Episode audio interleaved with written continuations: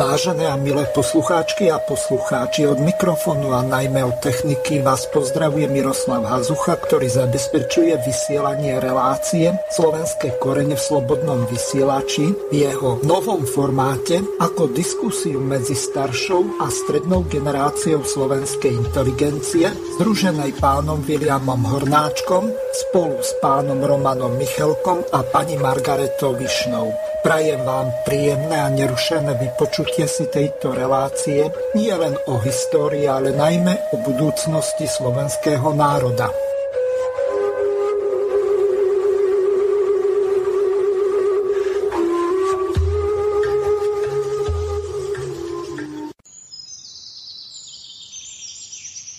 Občania sa zjednotili, aby zmenili pravidlá Európskej únie pre 5G. Aj Slovensko je súčasťou celoeurópskej iniciatívy občanov, ktorá spája 27 krajín Európskej únie. Ak aj pre vás má život tú najvyššiu hodnotu, pridajte sa k nám. Chceme regulovať zavádzanie 5G a internetu vecí a uprednostniť šikovnú technológiu, ktorá je naozaj bezpečná, ako sú káblový internet a optické linky. Zber podpisov trvá od 1. marca tohto roku do 1. marca roku 2023. Pridajte svoj podpis na stránke www.sign.stop5g.eu lomené sk. Zostaň pripojený, ale chránený.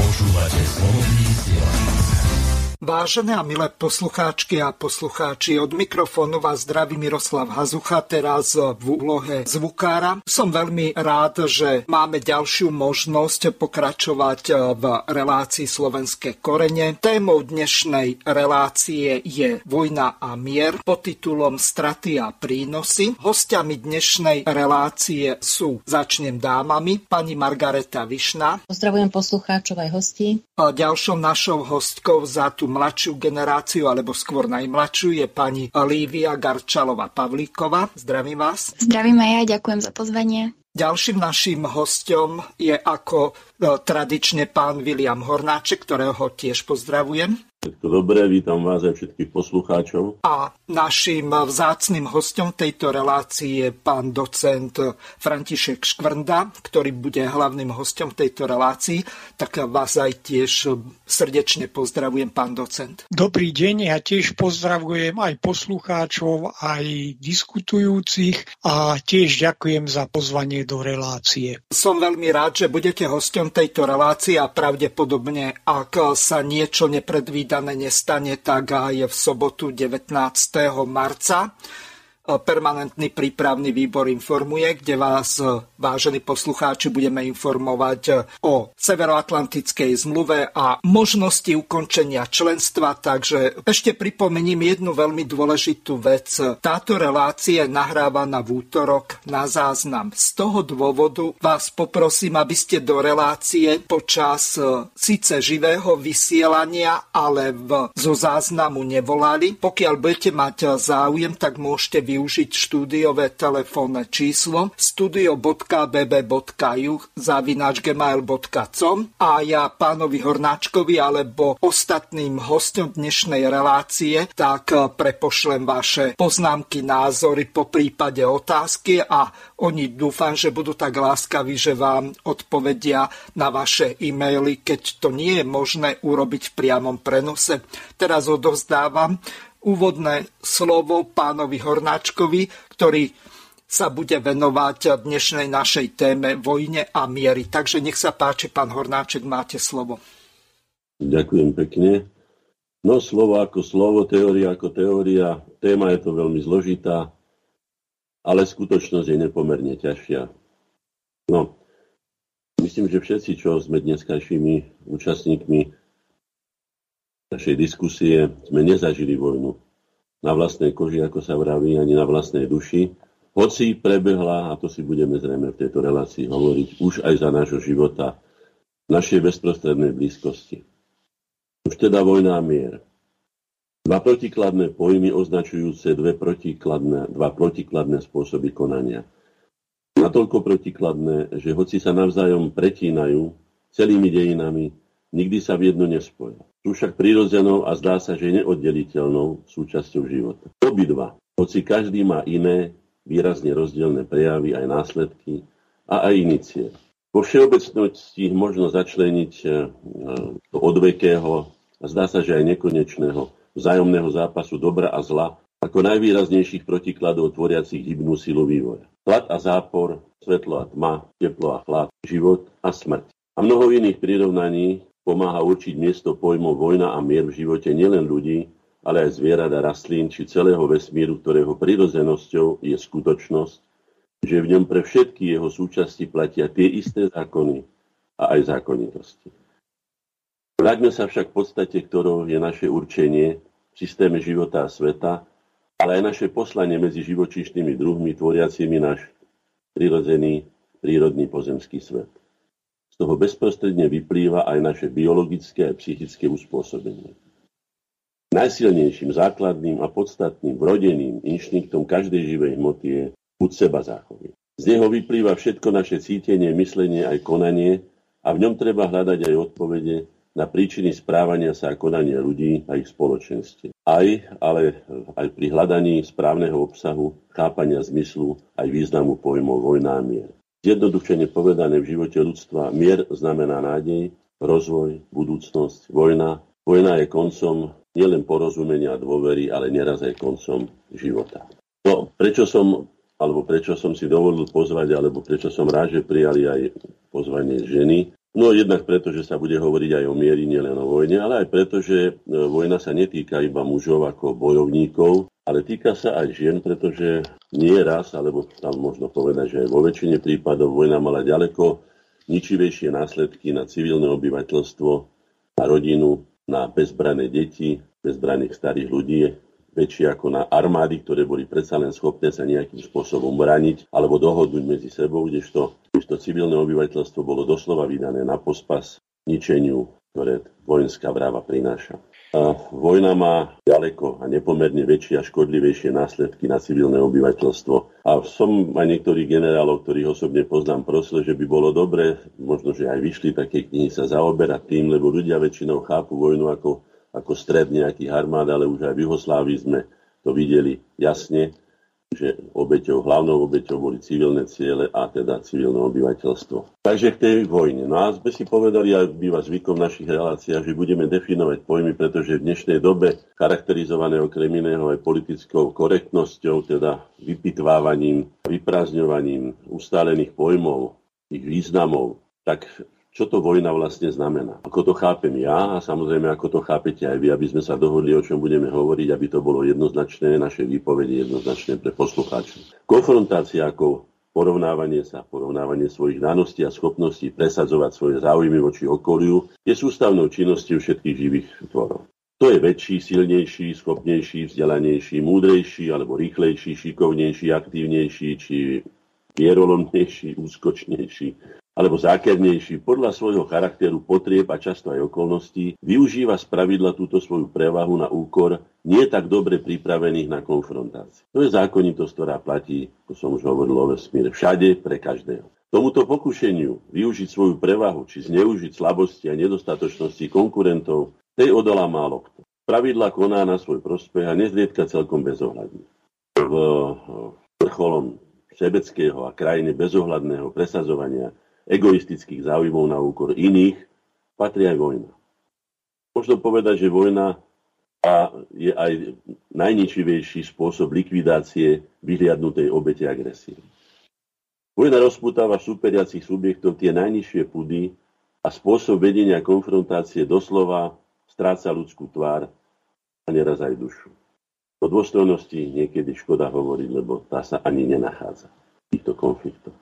Vojna je určite a bez pochyby ten najhorší, najkrutejší, najničivejší a dlhodobo aj najškodlivejší spôsob riešenia problémov či vzájomných sporov. A pokiaľ je to možné, treba sa mu vyhýbať ako odstrašujúcemu spôsobu najhlbšieho úpadku ľudskej kultúrnosti a civilizovanosti, ponižujúcej človeka až na najhlbšie dno jeho biologickej podstaty. Ako vojnu charakterizujú treba z Wikipédia, tá je taká, môžete si to aj porovnať. Vojna je konflikt medzi štátmi, organizáciami a väčšími skupinami ľudí, pričom je tento konflikt charakteristické pre tento konflikt je použitie násilia alebo fyzickej síly medzi bojujúcimi stranami. Typickým rysom vojny je fakt, že zúčastnené strany sú presvedčené, že použitie vojenskej síly je jedinou možnosťou, ako riešiť zájomné spory. No, dá sa aj to vziať, ale ja myslím, že priliehavejšie pre mňa by bolo charakteristika takáto. Vojna je závažným sociálnym javom s neodhadnutelnými, ďaleko siahlými následkami. Vojna je súbor opatrení zameraných na zmocnenie sa cudzích prírodných, ľudských, energetických a ďalších zdrojov. Keď sa hovorí o súbore opatrení, vždy mi napadne, že keďže vojna odputáva, teda rozputáva tie najnižšie púdy, kde sa už skutočne nedodržiavajú žiadne zásady kultúrnosti. Takže súbor opatrení znamená, že všetkými dostupnými prostriedkami a spôsobmi. Z toho vyplýva jednoducho, že každá vojna je vlastne vojnou hybridnou. Použije sa všetko, čo umožňuje jednej či druhej zúčastnenej, alebo tretej, alebo piatej strane zmocniť sa koristi, teda víťazstva a následných teda vecí, ktoré z toho vyplývajú. To, že vojna všetko pokazí, nielen vzájomné medziludské vzťahy, poveru, spolupatričnosť, priateľstvo, vytvorené hodnoty, zanechá rany a jazvy, pokazí budúcnosť, vyčerpá rozvojové zdroje, vzduch, vodu, zem, dokonca až tak ďaleko vidíme dneska, čo sa deje. Hej to s konkurentov v boji a, alebo o dominanciu a nadvládu zničí personálnu kádrovú základňu, vyradil z boja vlastne svojho súpera. Takto nejako ja chápem vojnu a vo mne teda zanecháva ako humanistovi, som povedal, z presvedčenia veľmi, veľmi zlú pachuť, pachuť e, z toho, ako sa môžu zvrhnúť medziludské vzťahy keď má, vieme a máme za sebou niekoľko desaťtisíc ročnú skúsenosť, zápisy o tom, svedectva o tom, a nakoniec aj teraz vieme si predstaviť, čo to znamená a napriek tomu všetkému sa znova a znovu púšťame do toho istého dobrodružstva, ak to nechcem nazvať inak. Mier. E, k tomu mi napadlo také, možno ste to aj počuli, že bude taký boj za mier, že nezostane kameň na kameni. Tak to len trošku, aby som odľahčil túto tému ale je to skutočne tak, pretože mnoho razy sa vojny vedú s tým, aj Hitler takto začal, že už najprv, že nikdy nesmie byť vojna v Európe a neviem čo všetko a vieme, kam to teda dotiahlo a kam sa to všetko zvrtne. Takisto aj Majdan začal nejakou pokusom o reformu Janukovičovho režimu a nakoniec sa to obrátilo úplne inak a proti, až nakoniec skoro na vlastný gol by sa dalo povedať Ukrajine a tak ďalej. Takže preto som takto si dovolil tomu mieru. Je zaujímavé, že kým o vojne je množstvo, množstvo, množstvo teda názorov a, a všelijakých teoretických formulácií, tak o miery je toho nepomerne menej. V každom prípade je charakterizovaný, že je to stav bez vojny či bojov, stav absencie konfliktov. Ako mier sa označuje aj dohoda. No tak ja osobne konflikty nevyrušujem. Ja si myslím, že konflikty sú niekedy aj plodné. To sú tzv. by som povedal, vedecké konflikty, dišputy a tak ďalej, kde sa kryštalizujú názory. Takže konflikt, to by som tak... Iná vec je konfrontácia. No. Existencia mieru spravidla zabezpečuje optimálne podmienky na rozvoj infraštruktúry, industrializácie, vzdelávania, životnej úrovne a tak ďalej. Môže byť, pokiaľ teda nemajú takú vládu, ako máme my na čele Slovenskej republiky v súčasnosti, pretože darmo máme zatiaľ mier, nič také ako rozvoj infraštruktúry alebo vzdelávania životnej úrovne sa nedieje. Takže to je tiež, by sa dalo povedať, že e, nie celkom objektívne charakterizované. Ja osobne vnímam takto.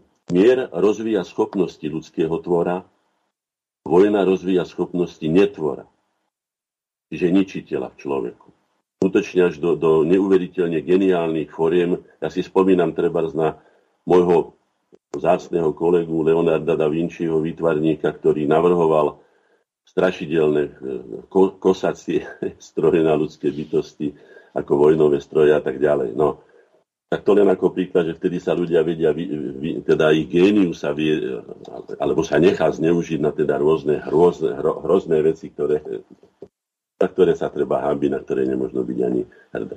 No a na, na záver si dovolím citovať krvavé sonety. Časť z nich. Jednak ten dátum roku 1914 vznikla Prvá svetová vojna, vtedy vznikli aj krvavé sonety ako svetoznáma báseň, ktorá skutočne geniálnym spôsobom vyjadrila pocit kultúrneho človeka Pavla Orfega Viezdoslava tomu, čo to vojna znamená, hoci ešte len začínala.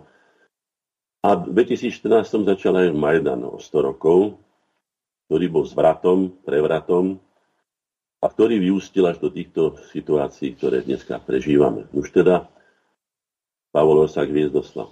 Kto zapríčinil tento úpadok?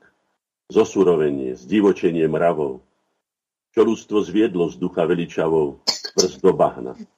I upír to a mlok, sprsajúci mu i dnes žitia mok, krvožíznivec s väčšnou záhou žhavou. Ech sebectvo to, a nie na tou ohavou zvíťaziť voj drekov podnešok. Hej ono, krivdí, hnetie, zdiera, týra svevoľne, kde len stihne slabšieho. Kam z prázddeň vytískajúc iného. Som patriota, bar som slavian pritom. Nežiadam zamak, krivdy nikomu. A na záver O vráť sa, skoro mieru milený, zavítaj s ratolesťou olivovou a bud nám zdravým, veselým i chôvou, snažení osňom, kovom v rameni. O príď, ty bratstva, lásky kráľovstva. Tak toľko teda na úvod k tejto téme a prosím, nech sa vyjadre aj ostatní diskutujúci. Nech sa páči. Áno, pán Škvrnda, nech sa páči. Dobre, takže ďakujem za slovo. Ja začnem rozprávať z takého širšieho sociálno-filozofického, historicko-sociologického pohľadu. Viete, keby som sa príliš rozohnil, tak ma pokojne zastavte, že si urobíme prestávku. A potom niekto iný by to doplnil, lebo ja som na túto tému mal prednášky a pre mňa nie je problémom hovoriť aj 6, kuso, 6 hodín v jednom kuse na túto tému. Takže musím veci selektovať a pokúsim sa to podať takto. Začal by som takým širším pohľadom, že sú dva bludné kruhy civilizácie. Prvý by sme mohli označiť bohatstvo, moc, niečo ako tretím prvkom je identita, poznanie informácie a v tieto ich konštelácia má silný dopad na ten druhý bludný kruh, kde sú násilie, vojna a pocit bezpečnosti.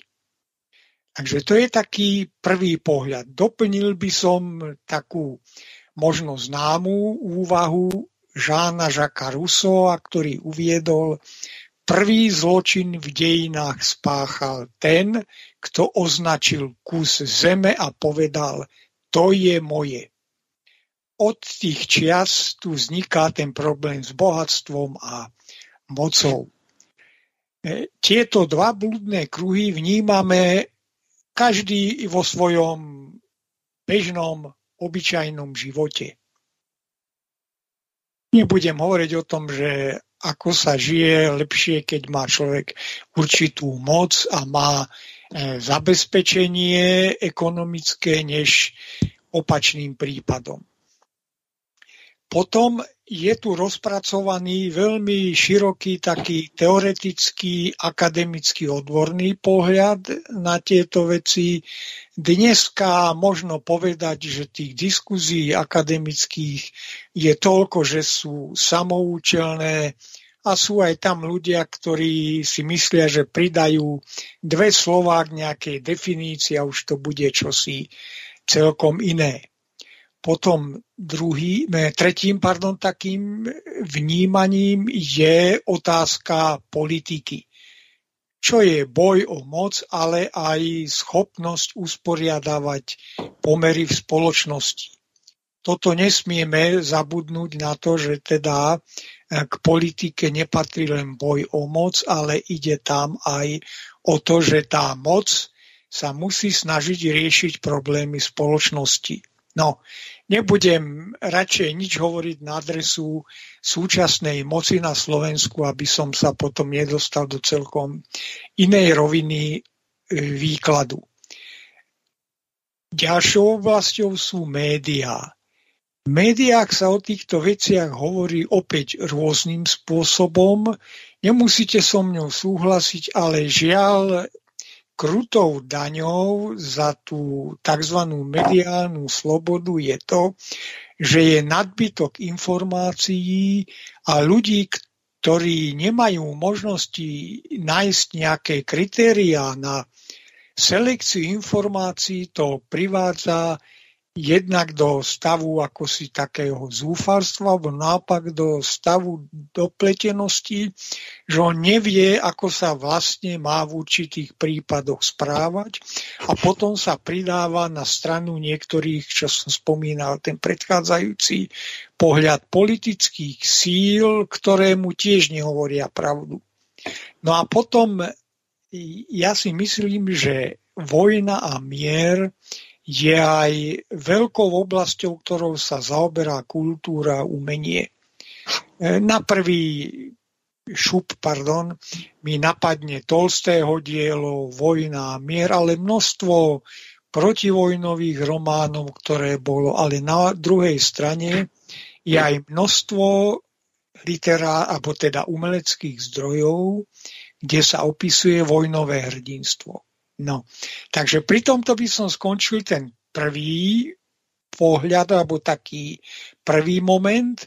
Druhý by som doplnil v tom zmysle už pán Hornáček to uviedol, že napriek tomu, že väčšina ľudí považuje mier, pokoj za prirodzený stav spoločnosti, v teórii, v politike, v médiách sa od dávna, odkedy takto pôsobia, venovala oveľa väčšia pozornosť vojne.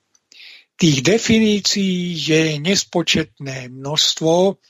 Ja ako človek, ktorý v tejto branži nejaký ten rok alebo nejaké desiatky rokov pôsobil, vychádzam z takej klasickej definície, že vojna je pokračovaním politiky inými násilnými prostriedkami. Druhé dielo alebo druhého autora, koho by som si dovolil citovať, je starý čínsky majster Sun Tzu, ktorý napísal prvé také známe historické dielo o vojne a vybral by som z toho dve myšlienky. Podľa neho najlepšia vojna je taká, ktorej sa podarilo vyhnúť, predísť jej. A druhá myšlienka, ak už je vojna nevyhnutná, ak sa spustila, tak treba urobiť všetko preto, aby sa vybojovala rýchlo, aby sa zamedzilo stratám na ľudských životoch, ale aj materiálnemu ničeniu.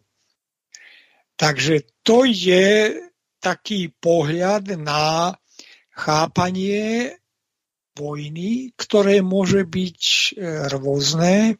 No a v tom prvom stupe, aby som nerozprával veľmi dlho, by som ešte doplnil problém násilia alebo boja, konfliktov. To sú vojna, konflikt, boj sú veci, ktoré sa veľmi úzko prelínajú a ešte doplním jedno, jednu takú myšlienku starogréckého filozofa Herakleita.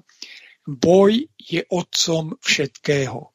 Niekedy sa to potom prekladá ako aj vojna, ale tu išlo o to, že keď sa zamyslíme, my v každodennom živote niekedy zvádzame boj aj vo svojom vnútri.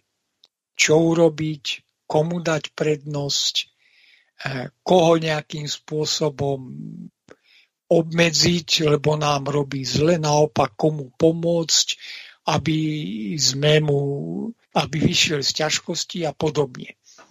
No, to je prvý moment. Násilie, ktoré sa môže objaviť, sa začína v medziludských vzťahoch a má rôzne podoby. Nie len podobu ozbrojeného násilia v histórii pri najmenšom toľko zla, čo vojny spôsobilo aj ekonomické násilie. Nebudem to ďalej rozoberať, aby sme sa opäť nedostali mimo toho treba vidieť, že skutočne to násilie môže mať rôzne podoby a ozbrojené násilie je len jednou zo stránok, alebo dneska no existuje niečo také ako informačné násilie. Nemusí sa s tým súhlasiť s týmto názorom, ale skutočne, keď je tých informácií priveľa, tak a ešte sú jednostranné a v úvodzovkách zaručené, tak vytvárajú na človeka veľký tlak, ktorý sa blíži k násiliu. Takže tu by bolo možné vidieť, že vojna je stavom, ktorý nastáva vtedy, keď používanie násilia prekročí nejakú primeranú hranicu. Viete, mnoho ľudí sa dostane do situácie, že nevie si pomôcť z tých zlých podmienok, ktorých žije, ale on si tie zlé podmienky nezapríčinil sám, zapríčinil niekto iný, kto má viacej moci, viacej bohatstva ako on a zneužíva ho. A teraz čo on má urobiť? Nechať sa skutočne do nekonečna deptať, zdierať, byť a podobne, alebo sa proti tomu nejakým spôsobom postaví. Väčšina ľudí trpne znáša svoj údel, ale je množstvo takých, ktorí nechcú zmeniť len podmienky svojho života, ale aj tých, ktorých vidia okolo seba, že žijú nedôstojne.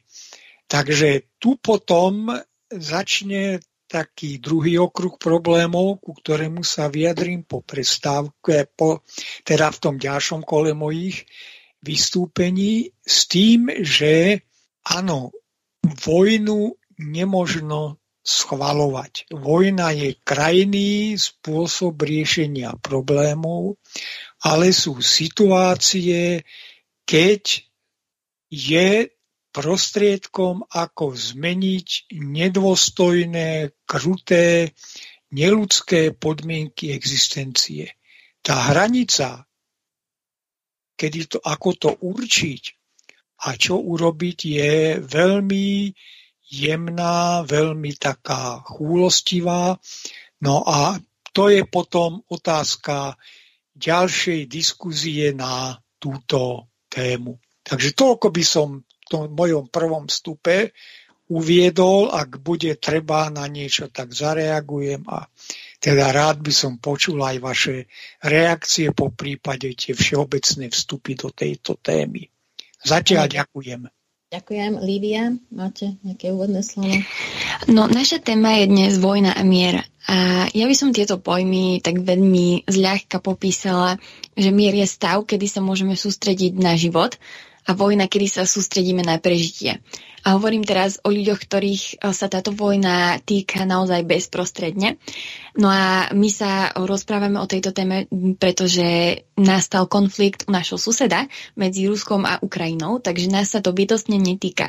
Takže my máme teraz čas veľa uvažovať, rozprávať, robiť napríklad takéto relácie a nemusíme sa sústrediť na to, aby sme sa presunuli niekde do bezpečia alebo aby sme zháňali jedlo, nejaký úkryt a podobne. No na úvod považujem za dôležité poznamenať, že ja sa ani zďaleka nerozumiem konfliktu medzi Ukrajinou a Ruskom Avšak napriek tomu si myslím, že mám čo k tomu povedať, pretože takto je to presne aj globálne. Drvivá väčšina ľudí, ktorú vojna zasiahne, nerozumie do hĺbky tomu, čo sa v skutočnosti deje, pretože nemajú šancu vidieť do hlav tým pár ľuďom, ktorí za ten vojnový stav môžu. A toto je veľmi dôležité si uvedomiť, pretože odkedy tento konflikt prepukol, vidím, ako sa ľudia neustále vyjadrujú a veľmi sa vyhrocujú. Myslím si, že to je taká psychologická reakcia, aby sa ľudia cítili, že majú situáciu aspoň ako tak pod kontrolou, pretože všetci sa prirodzene obávame. Každý máme obavy, netušíme, čo, čo môže byť ďalšie, nikto to podľa mňa o, nečakal a nerozhodujeme o tom, či sa napríklad naša vlastná krajina zapojí do toho kon- vojnového konfliktu a podobne. A takže aspoň nejak to chceme mať pod kontrolou. A tým, že sa prikloníme na nejakú stranu, najčastejšie tú vyhrotenú, tak cítime, že to máme pevne v rukách a vytvárame si takú vlastnú realitu v hlave. No bohužiaľ my túto situáciu naozaj nikdy pod kontrolou mať nebudeme. To je len ilúzia, ktorú si sami vytvoríme a mali by sme si to uvedomiť, namiesto toho, aby sme sa neustále vyjadrovali, zdieľali články a boli extrémnymi podporovateľmi ktorejkoľvek strany, pretože takto by sme boli vlastne zadarmo, ani len by sme neboli za to platení súčasťou vojny v kyberpriestore. A je to na jednej strane nasmiech, že takto ľahko sa niektorí ľudia nechajú ovplyvniť a na druhej strane to je na polutovanie, že sa takto nechajú ovplyvniť. A ešte to má aj tretí aspekt, a to je ten aspekt nebezpečný. Najväčšou chybou obyčajných ľudí je podľa mňa v tom, že sa snažíme zapojiť do toho konfliktu a nájsť si tú správnu stranu a my si potom až spätne hľadáme informácie, ktoré tieto naše názory podporujú. A ja nechápem na čo. Ja som sa, ja som sa stiahla z mojich vyjadrení, pretože mám malú cerku a e, všetko je pre mňa ešte stále nové a som e, veľmi citlivá na všetky konflikty, ktoré sa dejú vo svete o niekoľko rokov sme už žili v izolácii a mysleli sme si, že to je to najhoršie, aspoň ja v mojom mladom živote som si myslela, že to je to najhoršie, čo sa mi môže stať, že nebudem môcť len tak niekde vycestovať.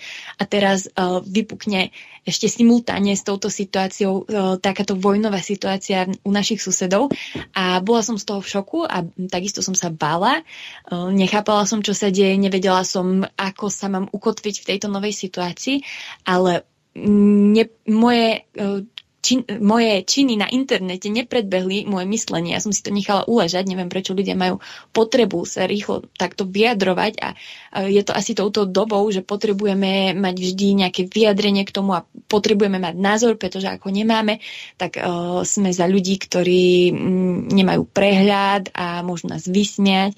Ale ja som s tým počkala a som za to veľmi rada a odporúčam to každému a kľudne ja nemám stále žiadnu túžbu vyjadrovať vyjadrovať sa k tomuto konfliktu nejak do hĺbky, pretože si uvedomujem to, čo som hovorila, že na to nemám absolútne žiaden dosah. A to, že teraz tu niečo hovorím, môže byť aj tak o minútu nejak úplne inak, môže to byť vyvrátené médiami a tak ďalej. A tu prichádza ďalší dôležitý aspekt a to sú tie médiá. Ja odporúčam naozaj každému, neverte im. A to je absolútne jedno, či médium je relevantné alebo nie je relevantné, pretože je vojna a všetci klamú, úplne všetci. A aj keď jedna strana hovorí, že na tej druhej strane uh, sú hoaxy a uh, sú falošné správy, ale je vojna.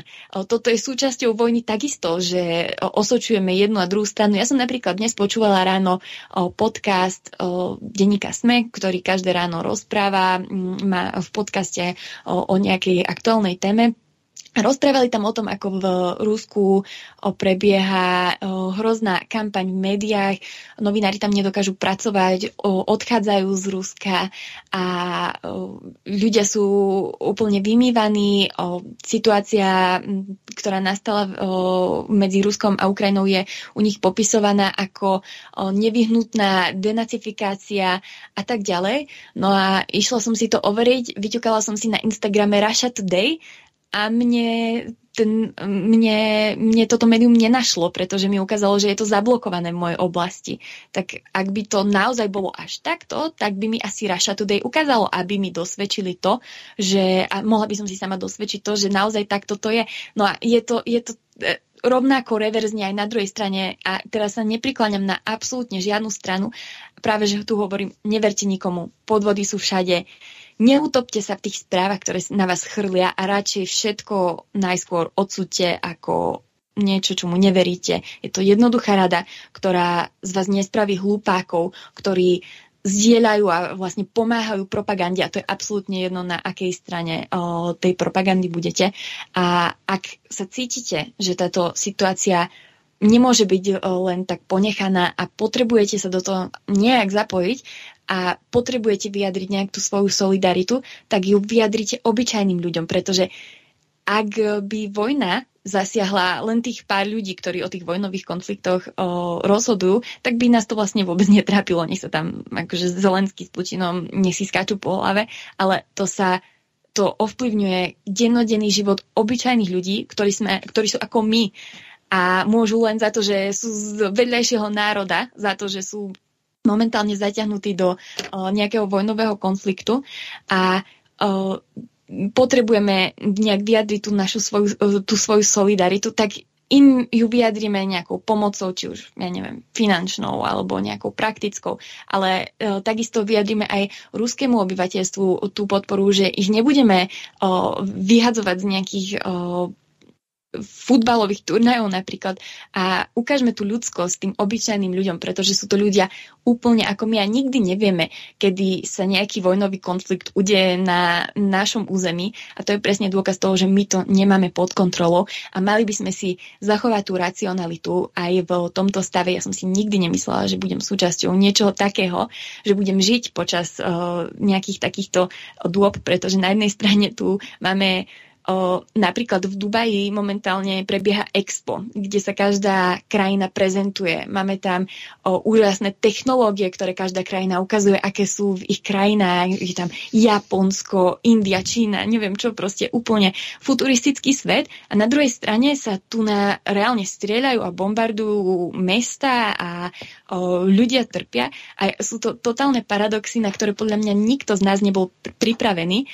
A v škole sme sa vždy o vojnách učili ako o niečom v minulosti a nikdy som sa nezamýšľala nad tým, ako by som sa správala, keď niečo také nastane.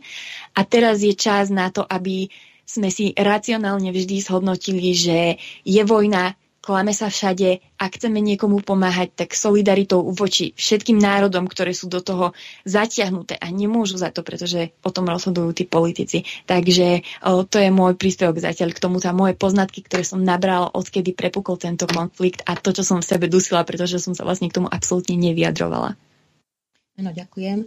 Tak už e, ja len doplním, čo tu už bolo povedané, lebo už mám asi takú nevýhodu, že že podobné veci som teda, podobné informácie som mala aj ja teda pripravené.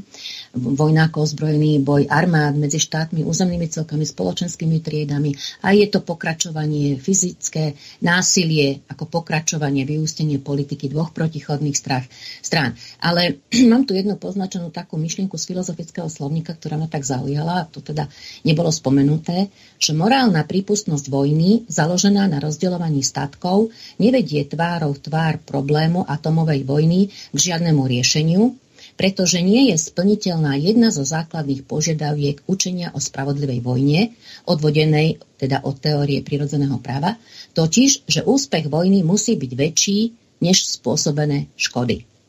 Čiže to je tá morálna hranica, alebo krehká tá hranica, že kedy vlastne ísť naozaj do tej vojny a kedy to má svoj význam, alebo teda, ak sa to dá tak povedať vôbec.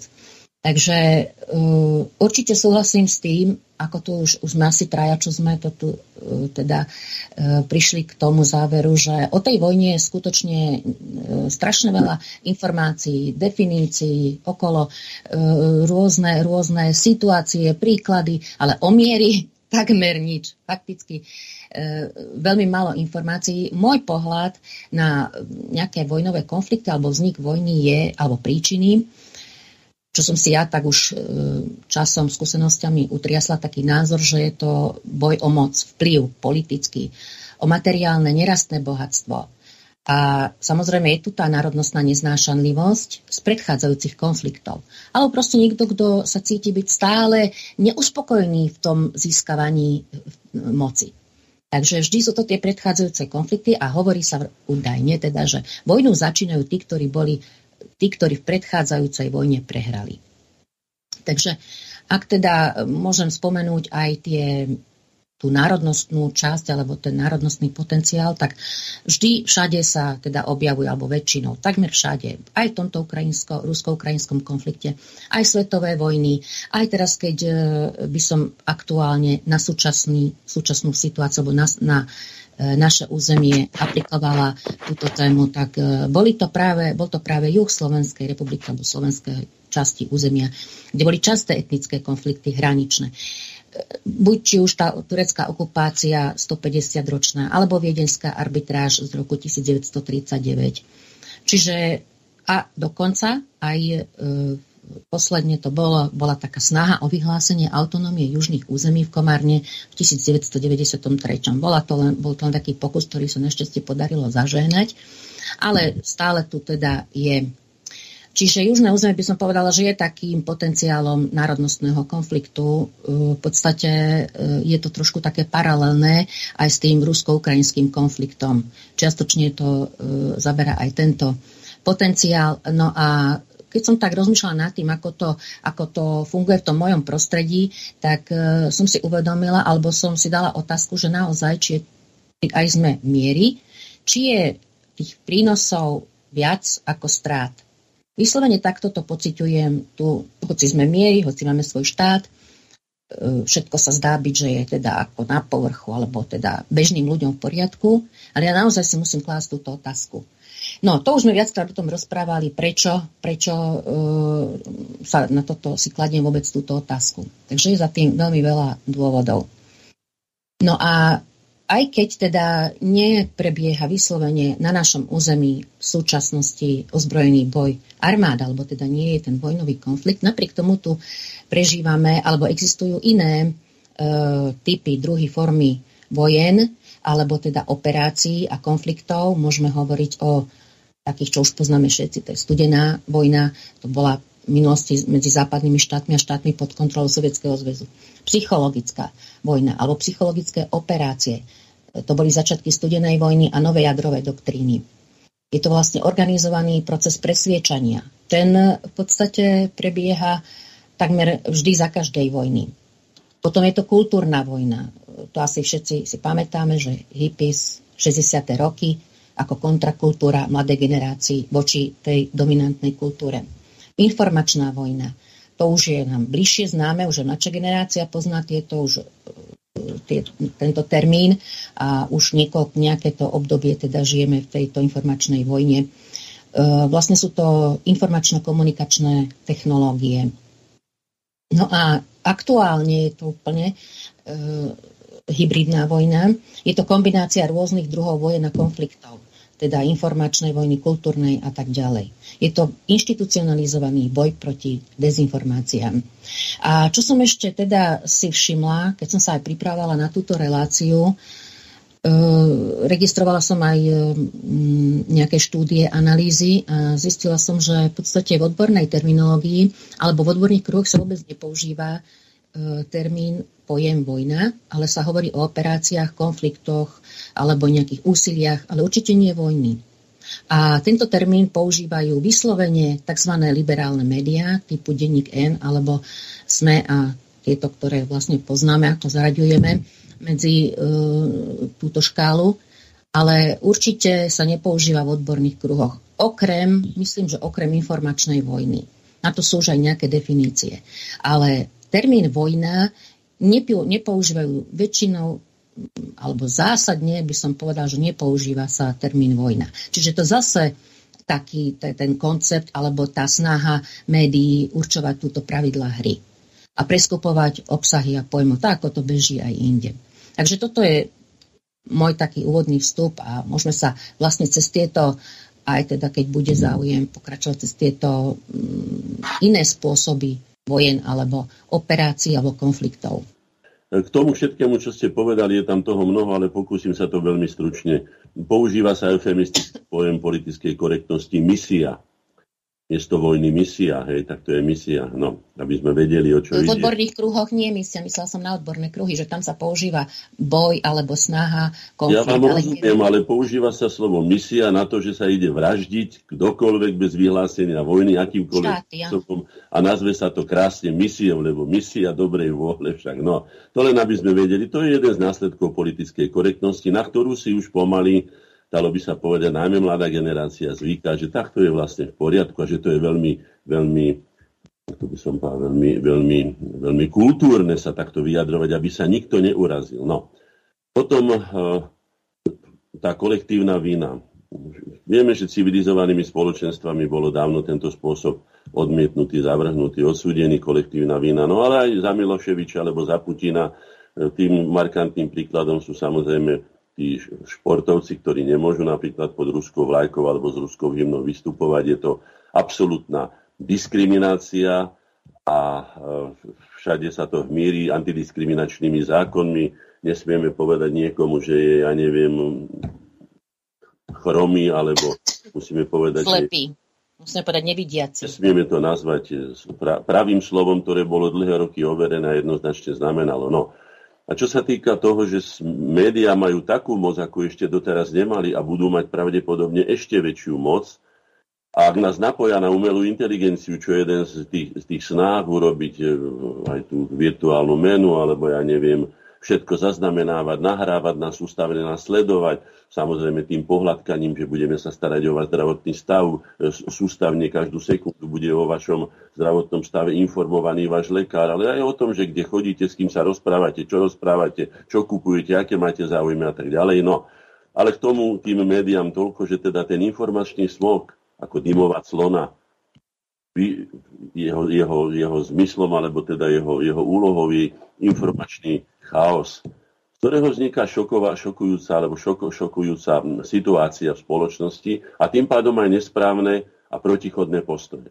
Pretože nikto nemá dostatok argumentov na to, aby presadil svoju pravdu, pretože je tam také obrovské množstvo pre a proti. Zažili sme to a zažívame to pri tzv. COVID hystérii a tak ďalej.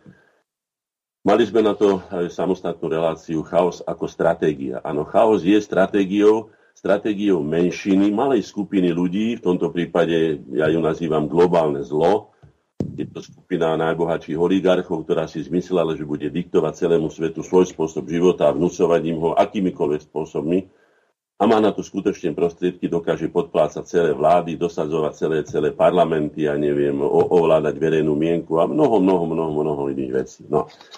Ale je tu taká zaujímavá, všeplatná a dávno odskúšaná vec, ktorú som si všimol. Ja som to nazval svojim takým pojmom a je to tzv. Jago efekt. Jago, ak si spomeniete na Otelo a Desdemonu, to bol, to bol intrigán, ktorý dokázal dvoch milujúcich um, ľudí proti sebe rozoštvať tak, že ten, ten Otelo nakoniec tú Desdemonu zaškrtl z úrivosti, hoci nemal žiaden dôkaz o tom, že by mu bola neverná alebo že by ho nejakým spôsobom podvázala. Ale Jago bol, bol, bol, bol vytrvalý, mal na to povahu, mal na to spôsoby, mal na to technológie, že ho dohnal tým brainwashingom alebo na, nasadením psej hlavy niekomu, hej, tými manipulačnými technológiami, sústavným informačným či skôr dezinformačným tlakom, dosiahne v tejto cieľovej osobe či skupine zmenuje slobodného myslenia na závislé od tých tendenčných, dlho opakovaných jednostranných informácií s cieľom vytvoriť zaujatý, neobjektívny postoj a z neho vyplývajúce konanie na prospech manipulátora. Viete, že som mnoho razy nazývam túto skupinu tohto globálneho zla, že iluzionisti a manipulátori. Tá technológia je veľmi jednoduchá, je, je celkom jasne demaskovaná, mnoho razy ju opisovali rôzni ľudia. Najprv treba vytvoriť ilúziu, že to robíme pre vaše dobro. To je tak, ako že nech sa páči, dajte si tú hlavu, prosím, pod gilotínu a len dobre vám chceme, nič zle, skutočne to najlepšie, verte nám, však teda, no a tak ďalej. No. Verte takým ľuďom, ako je Sereš, ako je uh, Gates, ako je Schwab, alebo ja neviem, jak sa volajú títo predstavitelia globálneho zla, ako ich ja nazývam. No verte im, keď im nikdy v živote na nikom inom okrem seba nezáležalo, alebo svoje úzkej skupiny ľudí, ktorí bojovali o svetovládu a nadvládu nad všetkými ľuďmi, aby im mohli ponižovať a vnúcovať. No, Takže toto, tento, tento jago efekt existuje. A potom ešte mi napadlo jeden taký, to sú vlastne psychologické záležitosti, že sú ľudia, ktorí sa živia, ukájajú, uspokojujú sa konaním zla. A sú nesmierne ním motivovaní, sú dokonca aktívnejší ako ľudia, ktorí konajú dobro, lebo na konanie dobro, dobra E, ktoré je pozitívne a tvorivé a treba nepomerne viac energie, je zložitejšie, je namáhavejšie, ako konanie zla. Tým jednoduchým príkladom je, že kým postavíte dom, tak vám to trvá obrazne povedané celý rok alebo aj dva a za sekundu ten dom zmizne a deštruujete, zničíte, alebo ľudský život, kým vychováte dieťa, kým, kým z neho vznikne e, plnohodnotná osobnosť, to trvá minimálne 20-30 rokov a za jednu sekundu je ten človek zničený. Takže preto je zlo úspešnejšie, treba dávať veľký pozor na to. A ak dovolíte, ja si dovolím prečítať čas svojej básničky, ktorú som napísal v roku 2019 v, pred, v tom predvolebnom boji pred zlomovými voľbami 29. Ten kabalistický dátum je tam jasný, 29.2.2020 a nazýva sa Idyla skončila. Vtedy som ako si intuitívne pocítil, že už je skutočne veľmi zle a že už budú robiť s nami, čo len budú chcieť, lebo majú podchytenú nového moliča, nazvime to tak, majú teda vychovanú novú generáciu, ktorá za tých 30 rokov nových skutočností, ktoré my, ktorých žijeme, im, im stačila my sme zanedbali. Náš štát, teda Slovenská republika, absolútne zavrhol starostlivosť o mladú generáciu. Ale absolútne nemá jednu, jednu organizáciu, ktorá by sa starala o deti. No. A v tej básne napíšem teda takto zjednodušenie. Hej. Zlo sa otrhlo z reťaze a ničí všetky hráze. Kvety aj ploty života páli na dym a saze. Aj dobro na tej skaze má svoj podiel tichej viny. Pridlho spalo na sláve, keď, bolo, keď život žiadal činy. Preto tečie krv bezbraných, zas zabíjajú deti, namiesto slnka čierna smrť na ľudskú nájde svieti. Zlo skryté v maske dobráka si brúsi drápy zuby, budeme čakať z Babylona Jerichové trúby? Nastal čas pravdy svedomia, čas skutkov viac než smelých. Vyzýva na boj proti zlu a žiada si nás celých. Kde sú hodnoty ľudskosti, tie, pre ktoré sme žili? Aj hluchí počujú tú zväzť, nastal koniec idyly. No, to bol môj taký, by som povedal, výstrel do ticha z toho hľadiska, že som upozorňoval, že už vidím, a najmä keď som videl a videli sme všetci stav e, nespolupráce národných síl, ktorý trvá do dneska deň, čiže my vôbec nie sme prichystaní čeliť zlu, a to zlo sa rozmáha a trhá všetky hráze a robí si, čo chce a bude si robiť, čo chce, pokiaľ sa toto nestane. Mnoho razy som to odporúčal, budem to opakovať do nemoty, pretože nič iné sa nedá robiť a každý vie, že v jednote je sila, sa to kričalo dávno, dávno, vždycky sa to kričí, ale nerobí sa preto nič. To si treba uvedomiť, že s týmto musíme urobiť poriadok, lebo ak neurobíme, tak budeme potom len v závese zla, ktoré si bude s nami robiť, čo chce.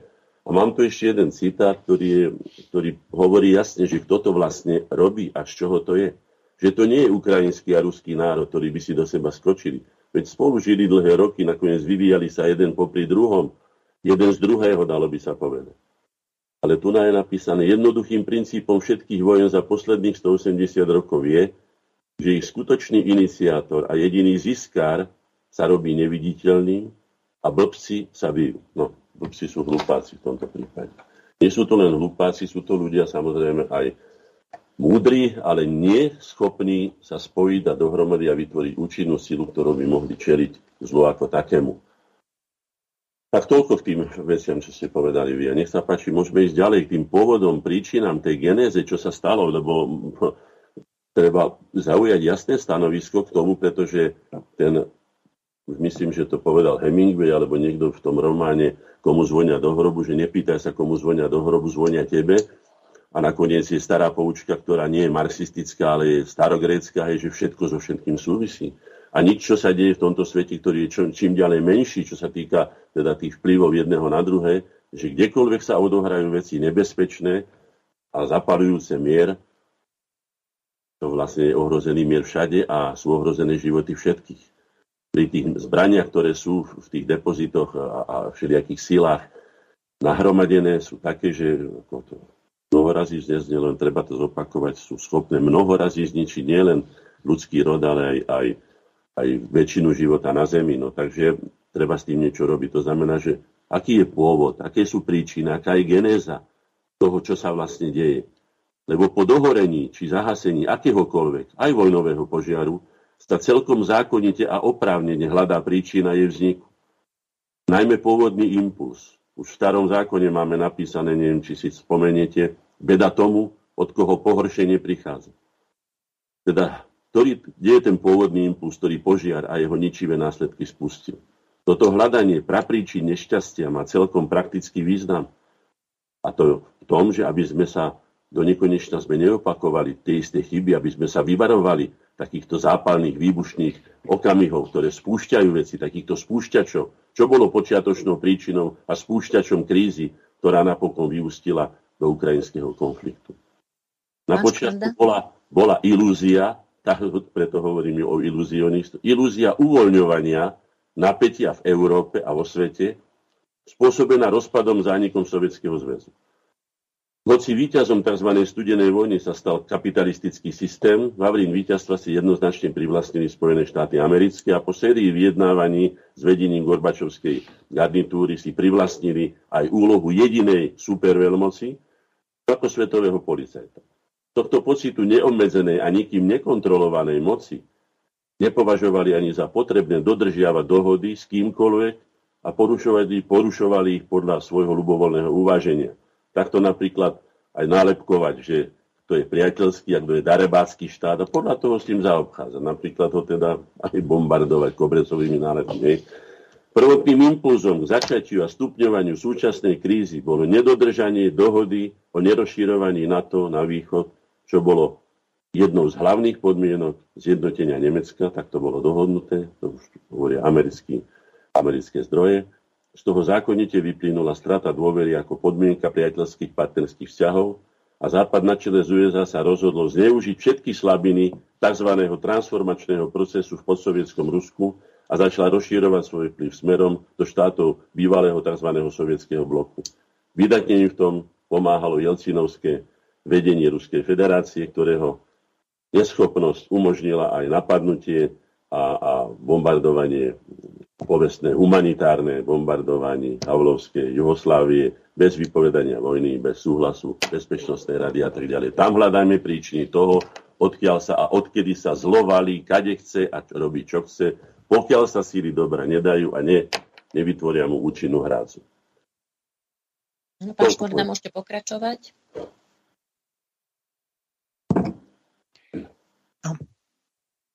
Takže prihlásim sa ja. Áno, áno, môžete. Dobre, takže no, bolo povedaných veľa vecí. Opäť je problém v tom, že je to nesmierne zamotané klpko a kde vytiahnuť alebo kde nájsť ten koniec prostredníctvom ktorého rozmotáme to klpko. Prvý taký moment, na čo by som zareagoval e, z tých poznámok pani Višnej, Problém je ten, že pohľad na vojnu ako na politický nástroj sa zásadne zmenil niekedy v začiatkom 60. rokov, keď došlo k tzv. jadrovej parite medzi Sovietským zväzom a USA. Dlho sa o tom diskutovalo a niekedy v dru- okolo polovičky 80. rokov sa prijal záver na západe, v kapitalizme, na východe, v socializme, že v jadrovej, svetovej raketojadrovej vojne nie je možné dosiahnuť víťazstvo.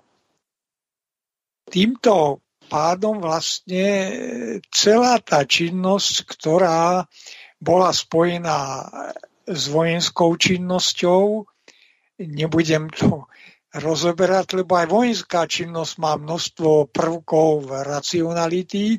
Poukázal by som len na také dva momenty. Napríklad Američania bezostyšne zneužívajú to, že e, výdobytky alebo teda úspechy, ktoré sa dosiahli pri e, vojenskej výstavbe alebo vojenskej oblasti sa dajú potom neskôr veľmi dobre speňažiť E, v bežnom živote. Napríklad internet ako systém vznikal e, v počiatkoch takej inej podobe v americkej armáde. Keď počítali s tým, že by e, mohlo dojsť vo vojne k tomu, že prestane fungovať to klasické plánovanie operácií na papieroch a podobne. No, takže to je jedna stránka toho e, problému. Druhá stránka je vlastne v tom, že vojenská výroba je nesmierne výhodná. Je výhodná pre veľké i malé štáty.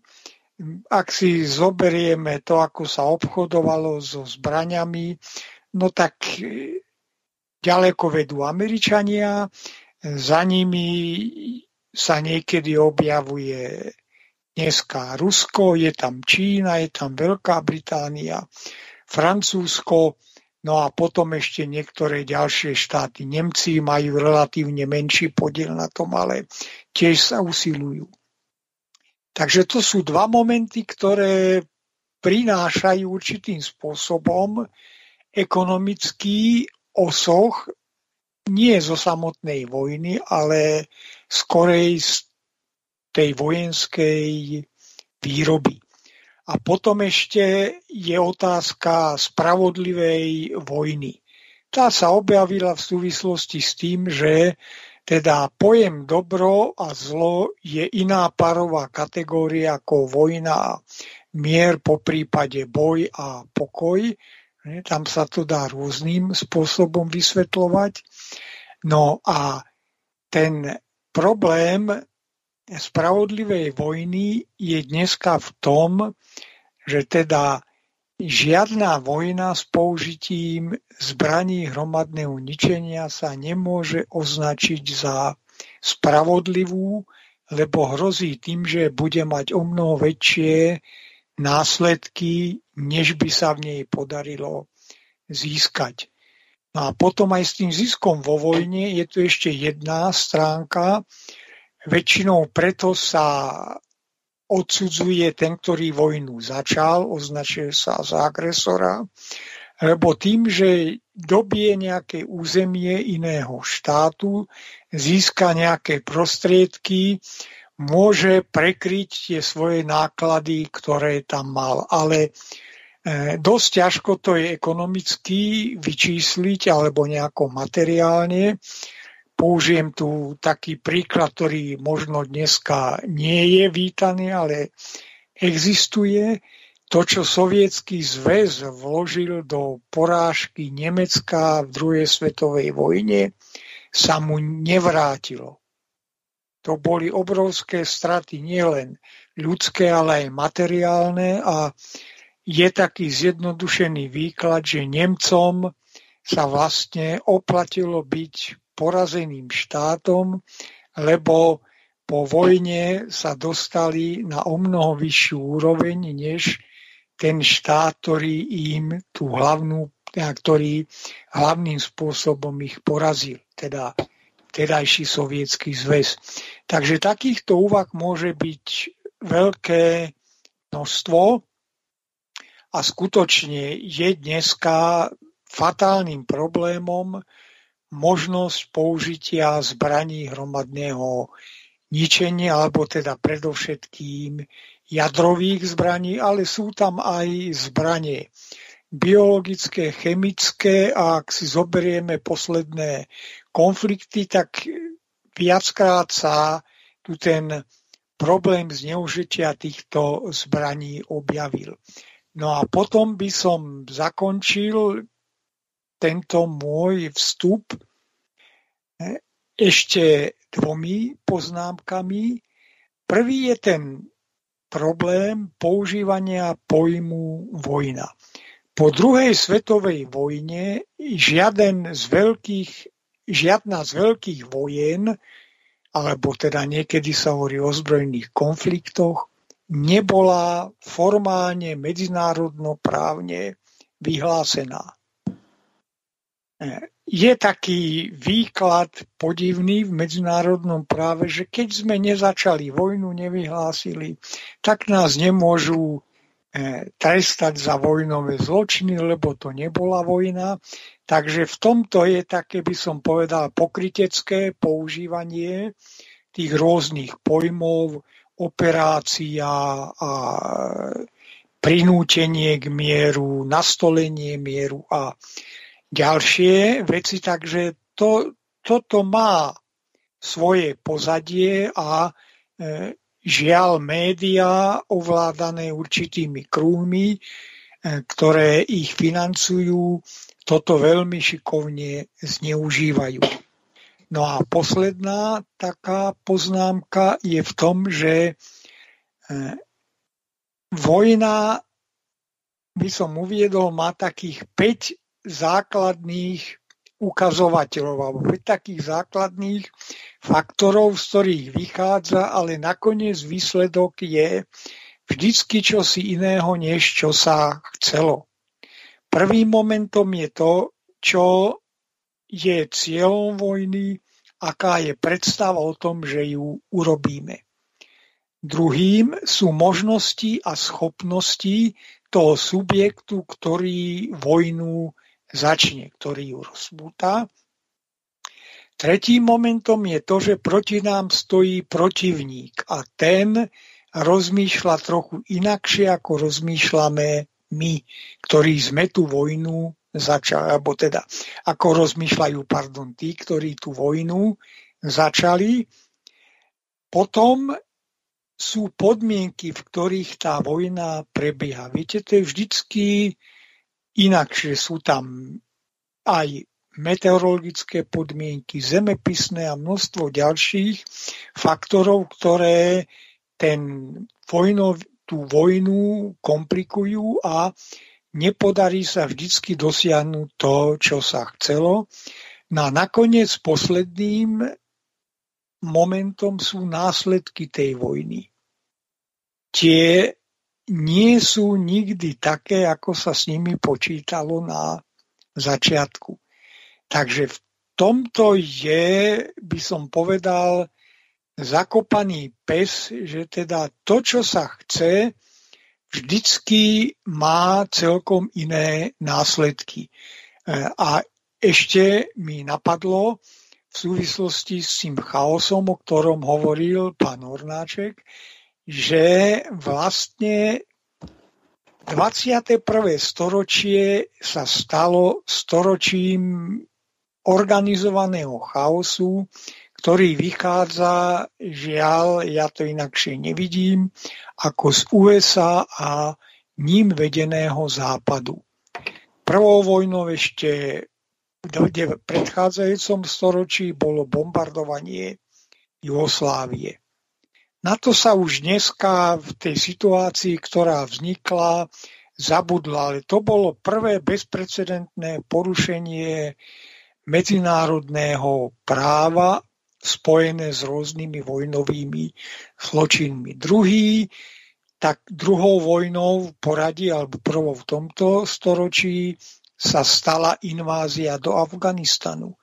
Po 20 rokoch odtiaľ Američania odišli s fiaskom a čo je najväčším, ako si takým prepadákom, keď to poviem tak nepekne, tejto vojny, je to, že Taliban, proti ktorému 20 rokov bojovali, nakoniec získal techniku za milióny dolárov, ktorú Američania pri tom odchode, ktorý treba nazvať útekom, nastali.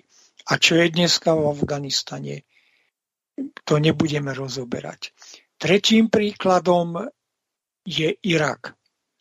No čo sa tam všetko porobilo, čo okolo toho bolo spojené s tou veľkou lžou o e, zbraniach, teda v tomto prípade chemických, sa nedokázalo. Ja som mnohokrát o tom písal aj hovoril, že výsledkom americkej invázie do Iraku bola najväčšia vlna terorizmu v svetových dejinách pri ktorej zahynuli 10 tisíce ľudí. Bola to súčasť Bušovskej globálnej vojny proti terorizmu, ale spôsobila najväčší vzostup terorizmu a v Iraku je dodnes neprehľadná situácia. Pred niekoľkými dňami tam podnikli eh, iránske síly veľký útok na E, ciele, ktoré tam majú USA a údajne Izrael. Ďalšou vojnou, ktorá priniesla nesmierny chaos a rozvrat, bolo bombardovanie Líbie pod zásterkou, teda ochrany bezletovej zóny. No, nebudem rozoberať, že čo je bezletová zóna, ale viedlo to k tomu, že sa zneužila na boj proti Kadáfimu. Tu nejde o to, aký to bol človek, nebol to žiaden aniel, ale na druhej strane ten štát po jeho smrti je už vyše 10 rokov v nesmiernom chaose. No a posledným prípadom e, ešte pred touto vojnou, ktorá nastala na Ukrajine, alebo pred, tým, pred tou operáciou, ktorá je na Ukrajine, je to, čo sa stalo v Sýrii. Opäť. Proste tým, že vlastne Američania v Iraku vytvorili podmienky pre vznik islamského štátu. Oni ho nevytvorili, ale vytvorili podmienky pre jeho vznik a ten islamský štát je možno v Sýrii a v Iraku porazený, ale bašuje po rôznych iných oblastiach Blízkeho východu a aj v niektorých častiach už Afriky.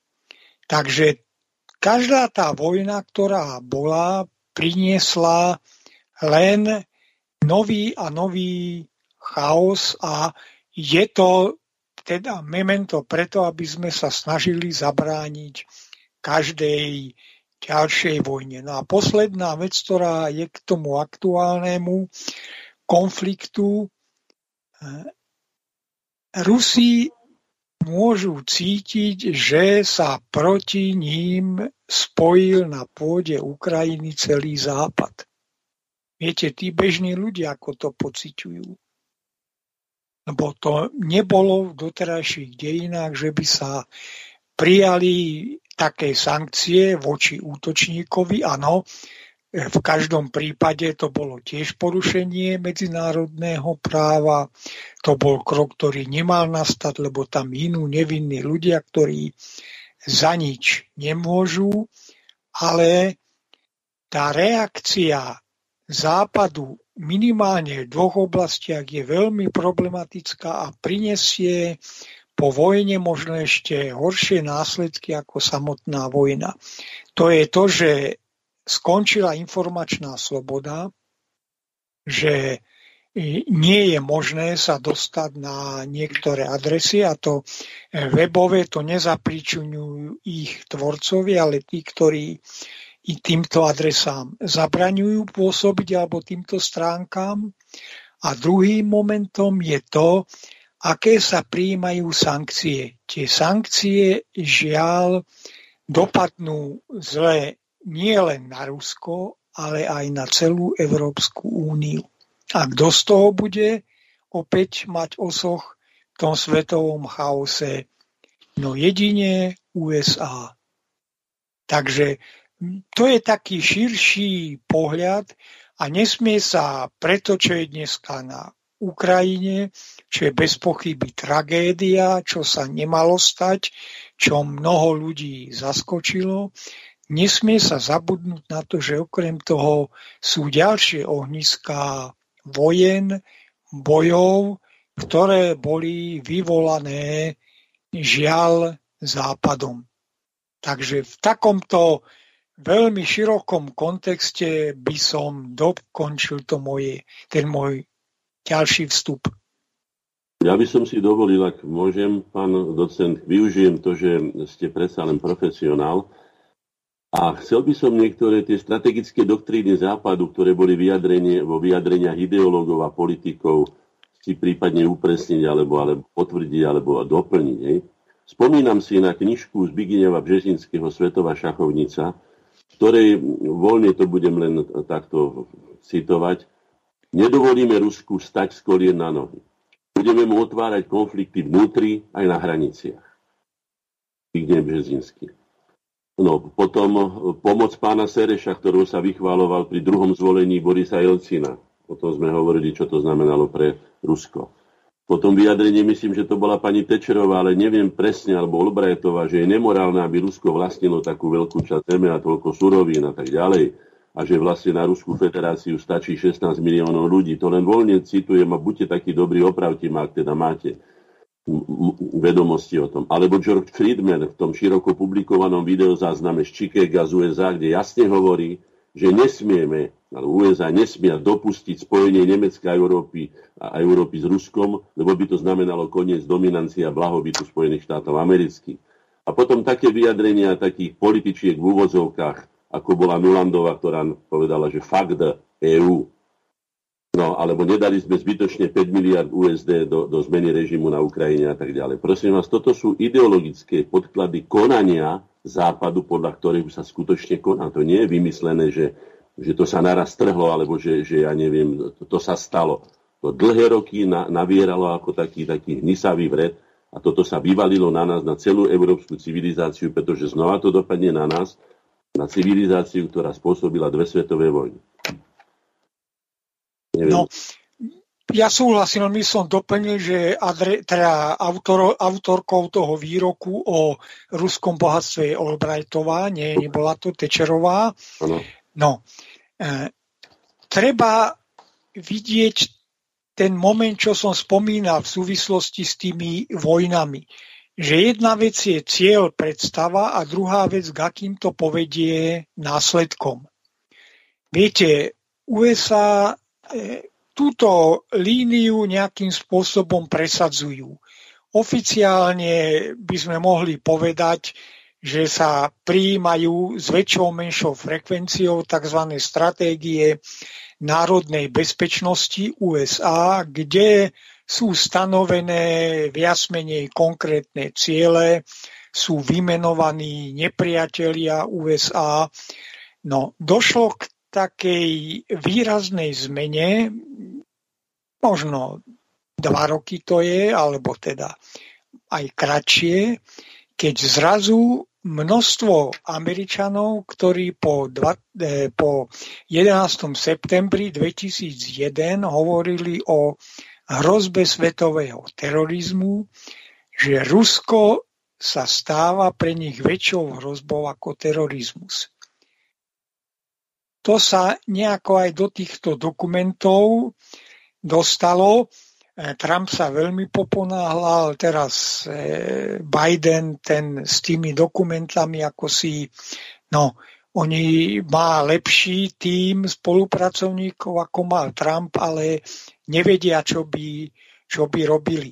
A potom, teda to je jeden taký zvrat v americkej línii, Druhým zvratom sa stalo to, že nepoučili sa z dejín a snažia sa súbežne útočiť na dva štáty, ktoré označili za najväčšiu hrozbu až nepriateľov pre svoju budúcnosť a to je Rusko a Čína.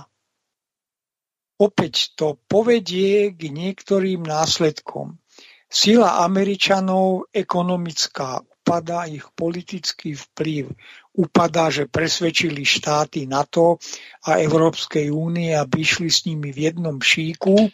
To potrvá dovtedy, pokiaľ nezačnú v Európe vážne hospodárske ťažkosti kvôli tým sankciám, ktoré viacej škodia nám a Američanom vôbec neškodia a Rusom tiež budú škodiť, ale oni na nie môžu reagovať iným spôsobom ako Európska únia, ktorá je pod americkým diktátom. A treba sledovať to, ako sa správa Čína.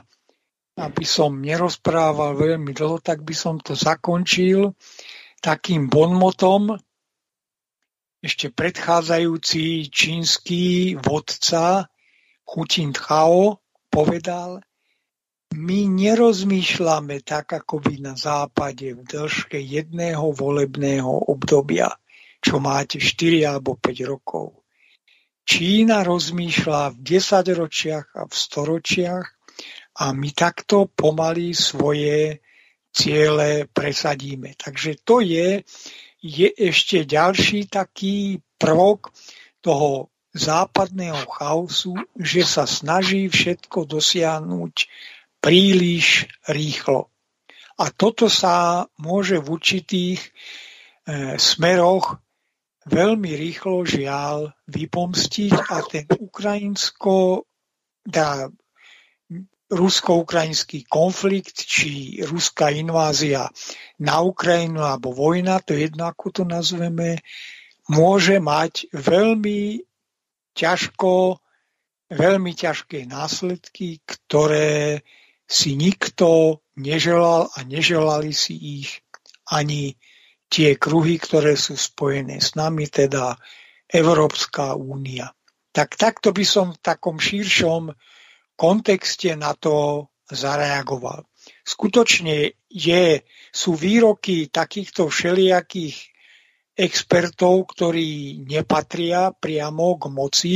Sice pani Albrightová aj Nulandová sú predstaviteľkami štátnej administratívy, ale tá politika, ktorá sa uskutočne, má inú podobu, takej skrytej, zakamuflovanej záležitosti a celkom posledná vec, lebo hovorím, ja keď sa pustím do vykladania, tak človeku napadnú mnohé ďalšie myšlienky, je spojená s takým čím si, že vlastne Američanom stačí vytvárať vo svete chaos, ktorý spomalí ich slabnutie.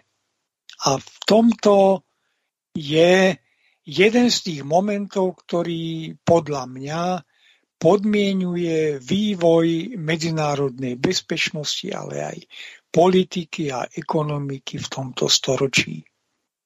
Ešte by som sa opýtala, ešte jednu otázku, ak dovolíte, aby som nezabudol, lebo to je podľa mňa veľmi dôležité. Zabudol som, alebo neviem si to potvrdiť, ale začul som, prečítal som, neviem, Putinové vyjadrenie tohto typu.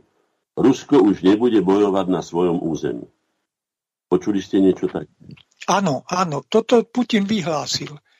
To znamená, že z tohoto, kto si to trošku len premietne do tej síly, ktorou teda disponuje Rusko, tak z toho ide skutočne mraz po chrbte, pretože preto sme my aj protestovali proti umiestneniu e, amerických základní na našom území, pretože Rusko bude samozrejme v prvom rade útočiť na tie najbližšie základne, ktoré ho môžu, môžu ohroziť. A to, že to nebude na jeho území, to môže byť veľmi ľahko aj na území Slovenskej republiky. No, žiaľ, toto nie je vylúčené, ale myslím si, že aj vyjadrenia na to, napriek tomu, čo všetko robí, sú veľmi opatrné a e, snažia sa Rusov nejakým spôsobom ďalej nedráždiť. To je napríklad tá bezletová zóna nad Ukrajinou.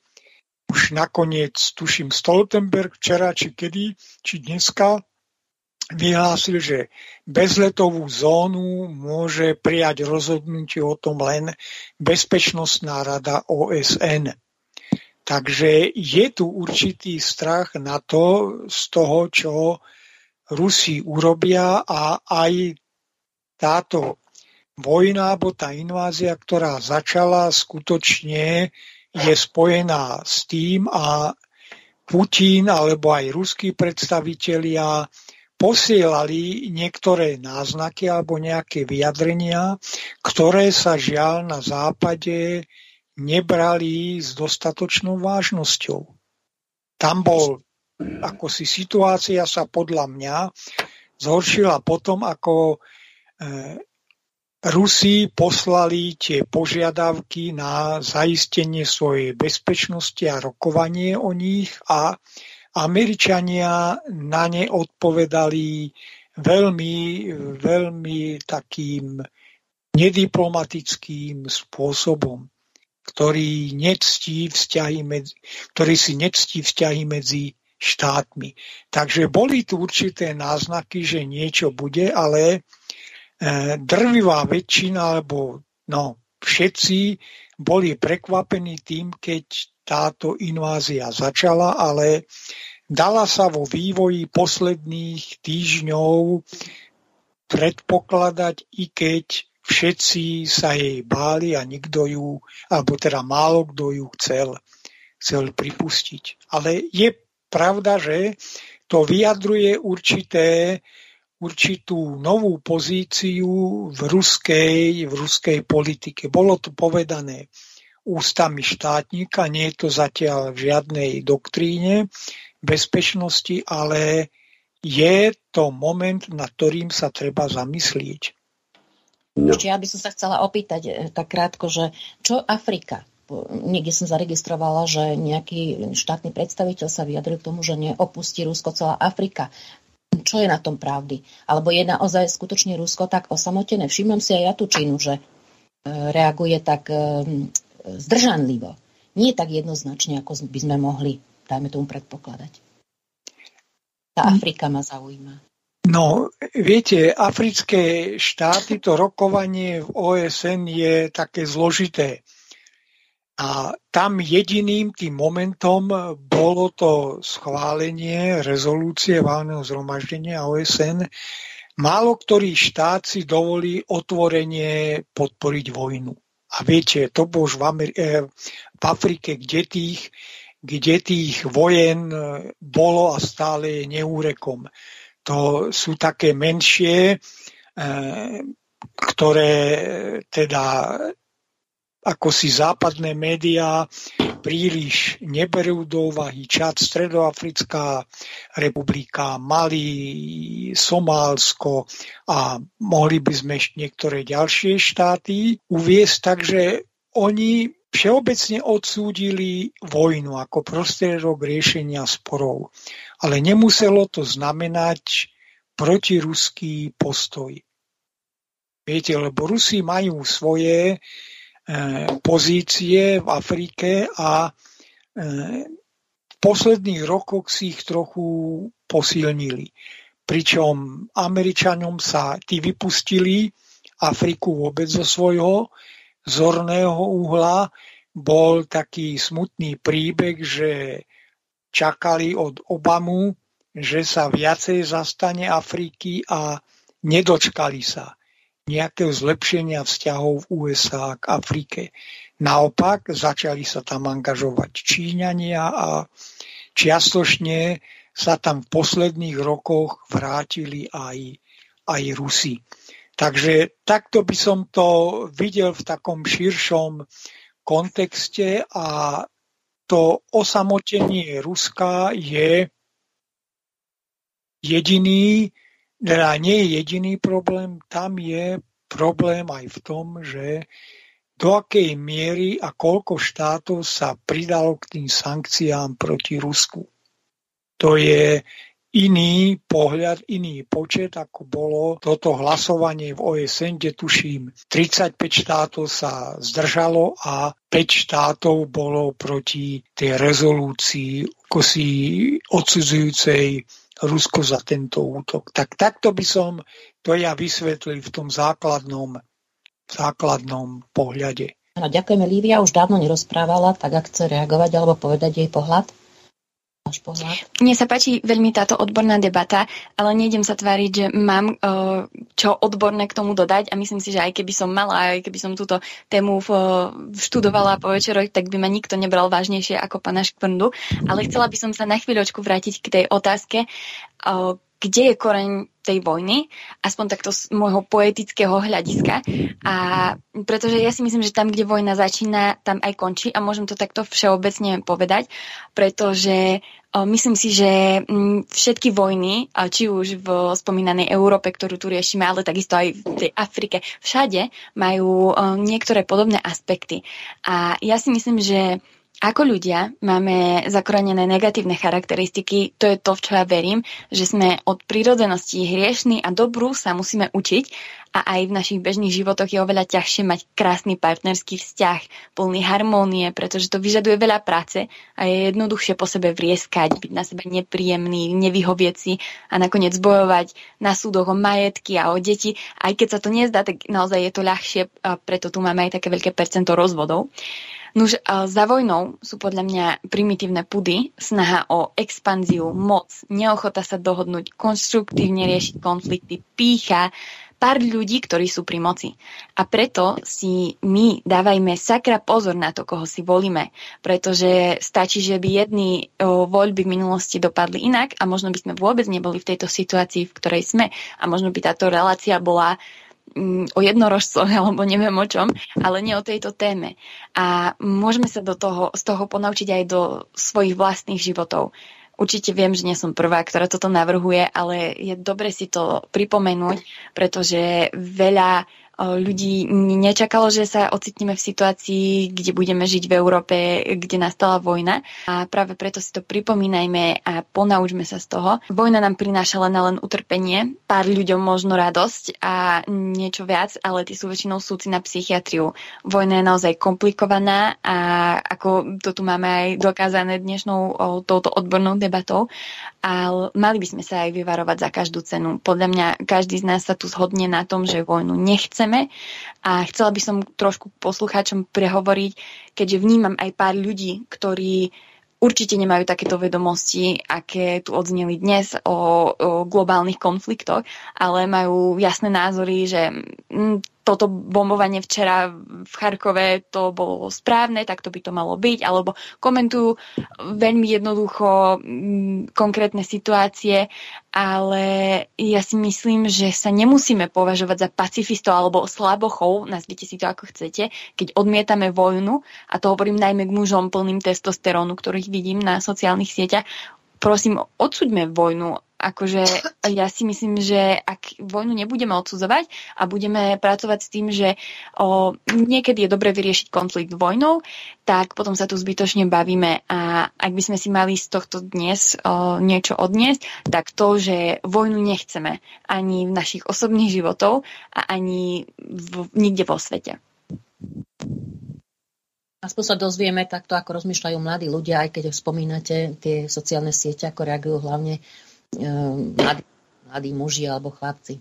Pán Hnaček, ešte Ja by som odporúčal každému, mám tu dva diely knihy, dneska som si ich prezeral s úžasným odporom až rôzou. Tá kniha sa volá NATO Crimes in Jugoslavia. Keď uvidíte upečené deti v školských laviciach, keď uvidíte roztrhaných ľudí, mladých ľudí, bezbraných starých ľudí a uvidíte to, čo všetko vojna spôsobí, a stalo sa to u nás a stalo sa to za nášho života. Tak myslím, že naša povaha už aj národná, tá väčšinová, ale aj naše ľudské zameranie jednoznačne povie, že vyhýbajme sa tomu najmä, najmä takej vojne, ktorá, ako sme tu už mnoho razy povedali, nebude mať a nemôže mať ani víťaza. Takže to je jedna otázka, ktorú som chcel povedať, ale Zaujala ma taký, taký zaujímavý, také zaujímavé porovnanie, alebo ako som, keď som hovoril o tom, že stále sa konfrontujeme s niečím, či život je sústavná konfrontácia, že keď môže osud Ukrajiny riadiť zabávač kabaretového typu, taký Volodymyr Zelenský, tak si vypočujeme, čo si o ukrajinskom konflikte myslí herec a zabávač jeho kolega vlastne, Ibrahim Majge. A vystrihol som si tu zo pár slov, ktoré povedal celkom jasne, išlo to aj cez internet, ale bolo by dobre to to, to pripomenú. Citujem pána, pána herca zabávača Ibrahima Majgu.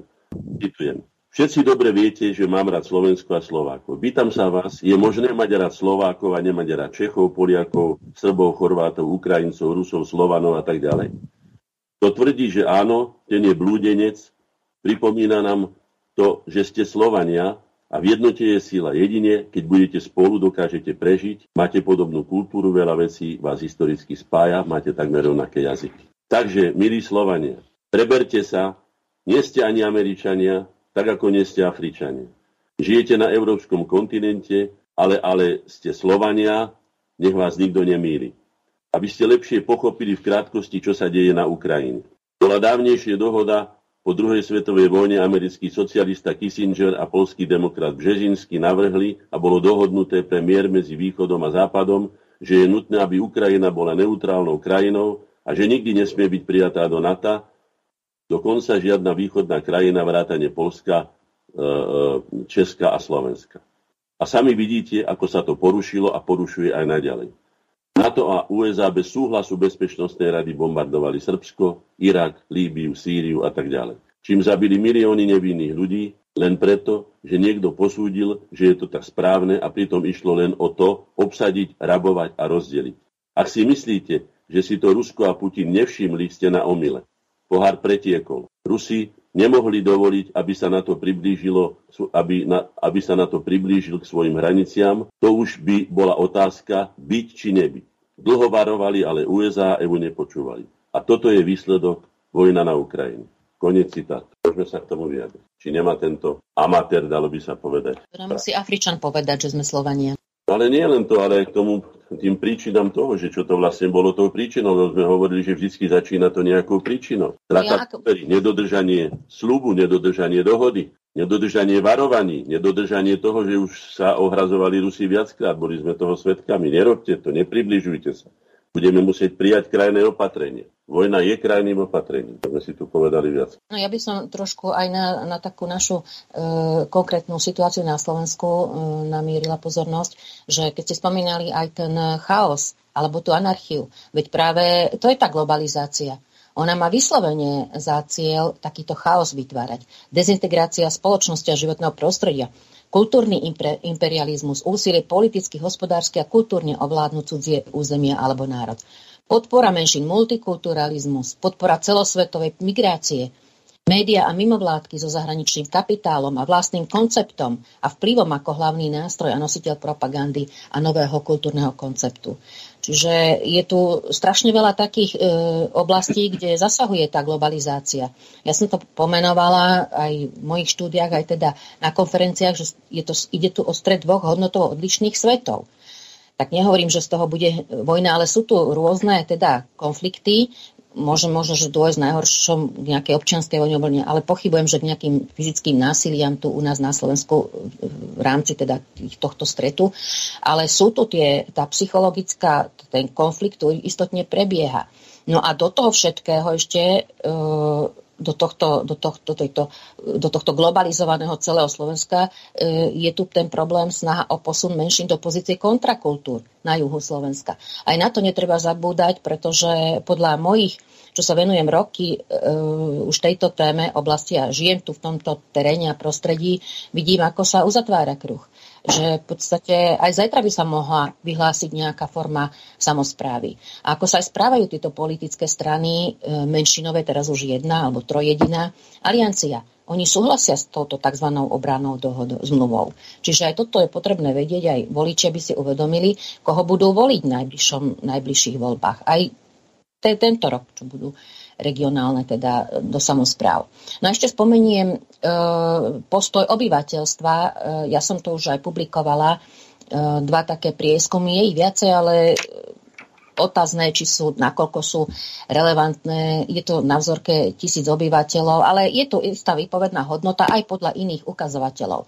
Tieto prieskumy sa robili v januári a februári v tomto roku. Napríklad agentúra Focus sa pýtala, e, či s prítomnosťou amerických vojsk na Slovensku súhlasia obyvateľia. Rozhodne nesúhlasí 40% a skôr nesúhlasí 20% obyvateľov. Rozhodne súhlasí 10% To je jasný signál, ako uvažujú e, ľudia. Ďalší prieskum. Agentúra median.sk pýtala sa, alebo teda výsledky z toho prieskumu, e, nesú, nesúhlasí so spoluprácou so Spojenými štátmi americkými, čiže to bolo ešte pred uh, uzavretý, uzavretím dohody alebo prijatím, a s obrannou dohodou nesúhlasí väčšina Slovákov, približne tretina súhlasí, a s prítomnosťou vojsk Spojených štátov amerických na Slovensku nesúhlasí 64%. Tretina súhlasí. A ďalší prieskum tiež median SK, január-február tento rok dôveryhodnosť obyvateľov Slovenskej republiky k rôznym medzinárodným inštitúciám, Vyšehradská štvorka, Európska únia, Európska komisia, NATO. A práve NATO by som chcela spomenúť, organizáciu NATO. 12% obyvateľov na Slovensku označilo ako úplná dôvera v NATO a 29% že skôr dôveruje NATO ako organizácii. Čiže toto sú dosť jasné signály, ako uvažuje obyvateľstvo. Ale dá sa to aj na iných, v iných oblastiach odpozorovať, ako je orientované obyvateľstvo. Niekedy je to, podľa toho, v akej oblasti, niekedy je pol na pol, že sa orientujú tak prozápadne, alebo ak by som to nazvala, na, tú, na ten smer globalizačný, polovica obyvateľstva, niekedy je to výrazná väčšina, alebo naopak, skôr naopak je to, že väčšina je tej, toho tradičného chápania kultúry. A samozrejme treba spomenúť aj tie petície, veď to bolo 6 petícií za vypísanie referenda, plus ďalšie ako hromadné pripomienky k dohode v rámci legislatívneho procesu a medzirezortného pripomienkového konania. Z, z, z, 60 tisíc podpisov spolu podpísalo teda obyvateľstvo tieto petície. Dneska je to už viacej, to bolo ešte, neviem, z 2. februára. Konalo sa viacej, viacej pro, protestov politických, občanských organizácií. Vznikli petície dotknutých obcí v blízkosti letiska Sviač a Kochyňa. No napriek tomu, ako vieme, ako to dopadlo. Vláda, vládna moci robí absolútne, čo chce, nerešpektuje e, náladu, atmosféru, názory obyvateľstva a potom sa čuduje, že takéto sú e, reakcie. Takže aspoň toto je taký, taký ukazovateľ, asi ako rozmýšľajú ľudia, že stále tu máme teda veľkú väčšinu e, obyvateľstva, ktoré zmýšľa e, normálne, tradicionalisticky, ako by som to nazvala. Čiže je veľmi ťažké je tu preraziť s touto globalizačnou politikou alebo s týmto globalizačným e, konceptom. No a, Za mňa Áno? Ak by som mohla, tak za mňa je na zamyslenie už len to, že prečo vôbec takéto otázky znejú v uliciach a prečo sa ich agentúry pýtajú. Ja uh, by som si tak predstavila, že by prišiel na svet nejaký mimozemšťan a na, prišiel by priamo na Slovensko bez toho, aby poznal akékoľvek medzinárodné vzťahy a ako to tu funguje. Iba veľmi zľahka by vedel, že uh, Zemeguľa je rozdelená do nejakých krajín, ktoré si uh, riadia vlastne parlamenty a podobne. A on, keby sme sa ho opýtali, keby sme mu vysvetlili, že e, ľudí sa tu pýtame teraz, či chceme mať americké vojska na našom území, tak by len tie svoje zelené oči vypulil a pýtal by sa, prečo sa toto pýtate, prečo práve americké, prečo tu chcete mať nejaké iné vojska. To ide proti všetkým uh, zdravým úsudkom a je to jednoduchý zdravý rozum za mňa. Áno, už len to, že tá otázka sa vôbec musí položiť. Presne tak. Takže... No. Môžem ja? Áno, nech sa páči. Dlho ste Mám viac toho, pokúsim sa trochu stručne. Prvý problém je s tými voľbami. Ja dlhodobo sledujem, pôsobil som aj ako sociológ, volebné preferencie na Slovensku. Zhruba tretina voličov sa volieb nezúčastní. To treba zobrať do úvahy. Potom z tých dvoch tretín, ktoré sa zúčastňujú, je veľká časť zmanipulovaná médiami. Viete, mať nejakú predstavu, že sa nám podarí voľbami zmeniť situáciu e, za súčasného pôsobenia médií je pomerne zložité. Ale treba o tom uvažovať. Druhým momentom tej neoliberálnej politiky najväčšou zradou podľa mňa na voličoch povedané to tak pateticky sú koalície. Viete, v koalíciách si všetky strany dajú nejaké záväzky a potom nadávajú, alebo pardon, vysvetľujú, že nemohli splniť to, čo chceli, lebo tá druhá strana s tým nesúhlasila a bránila im v tom. To, čo sa dneska predvádza v tej koalícii, na to je pojem hamba a posmech ešte veľmi, veľmi slušné, až príliš slušné vyjadrenie. Takže a tretím momentom je to, že neoliberalizmus do politiky priniesol všelijakých podivínov a také tie mierne úchylné osobnosti. Ja sa nechcem dotýkať odkazu prezidenta Československého Havla, ale už sme zažili skutočne, čo ten vykladal za nezmysly a akým spôsobom eh, prispel tomu, čo tu dneska je. Potom, keď si pozriete vo Veľkej Británii Borisa Johnsona, no tak ten tiež nemôže vzbudzovať veľkú dôveru tým, ako sa správa, čo robí. E, nehovorím o predstaviteľoch slovenskej e, súčasnej vládnej koalície, to je aj na Ukrajine, nič proti prezidentovi Zelenskému, ale skutočne to je človek, ktorý o politike nič nevedel a nenaučí sa to a je v moci svojich poradcov. No a potom všelijakí umelci, ktorí išli do politiky e, s takým by som povedal potutelným ironickým programom. To bol v Polsku nejaký cookies, to je v Taliansku, to bolo aj v Španielsku a v mnohých iných štátoch. Takže je tu skutočne veľký chaos, ale niečo s tým treba robiť a ja ako príslušník už starej generácie eh, vyzývam strednú a mladú generáciu, aby sa skutočne zamyslela nad tým, akým spôsobom toto treba zmeniť, lebo e, mladí ľudia dneska nemajú nejakú víziu dlhodobej, pokojnej existencie, ale stále sú nejakom tom režime či cykle naháňania a keď dosiahnu jednu, už to nestačí, lebo pozajtra treba viacej, ako bolo treba včera. Tak to je taký širší filozofický pohľad na voľby, potom a na politiku všeobecne a potom k tým vojnám. Ja patrím ku generácii, ktorá zažila vojnu v Európe a pamätá si ju to, čo sa stalo v Jugoslávii, e, kto ich pozná, kto tam chodil. Ja som poznal aj Srbov, aj Chorvátov v minulosti. No predtým, ako tak nažívali, ale akým spôsobom sa pustili do seba a nakoniec to skončilo s tým bombardovaním Srbska a Čiernej hory a vytvorením Kosova na území slovanského štátu. Takže tu bolo, dneska sa na to zabúda, že vlastne od tých čias sa začali rozvíjať nejaké problémy. Aj tie zdroje rusko-ukrajinskej vojny, ak to takto nazveme, sú niekde tuto, čo sa dialo v Jugoslávii, sú v tom, ako sa Západ stav a USA stavali k ruským požiadavkám, ako sa začalo rozširovať NATO. E, takým zlomom, ktorý sa v teórii často spomína, je február 2007 Mníchovská bezpečnostná konferencia, ktorá sa koná pravidelne už vyše 50 rokov v tomto termíne 2007 tam vystúpil Putin, e, ten jeho prejav označili na západe za začiatok novej studenej vojny, ale on sa ich opýtal, tých svojich poslucháčov zo západu. Uvedomujete si, čo ste všetko za posledné roky spôsobili? To bolo skutočne také filozofické, by som povedal, až kultúrne varovanie.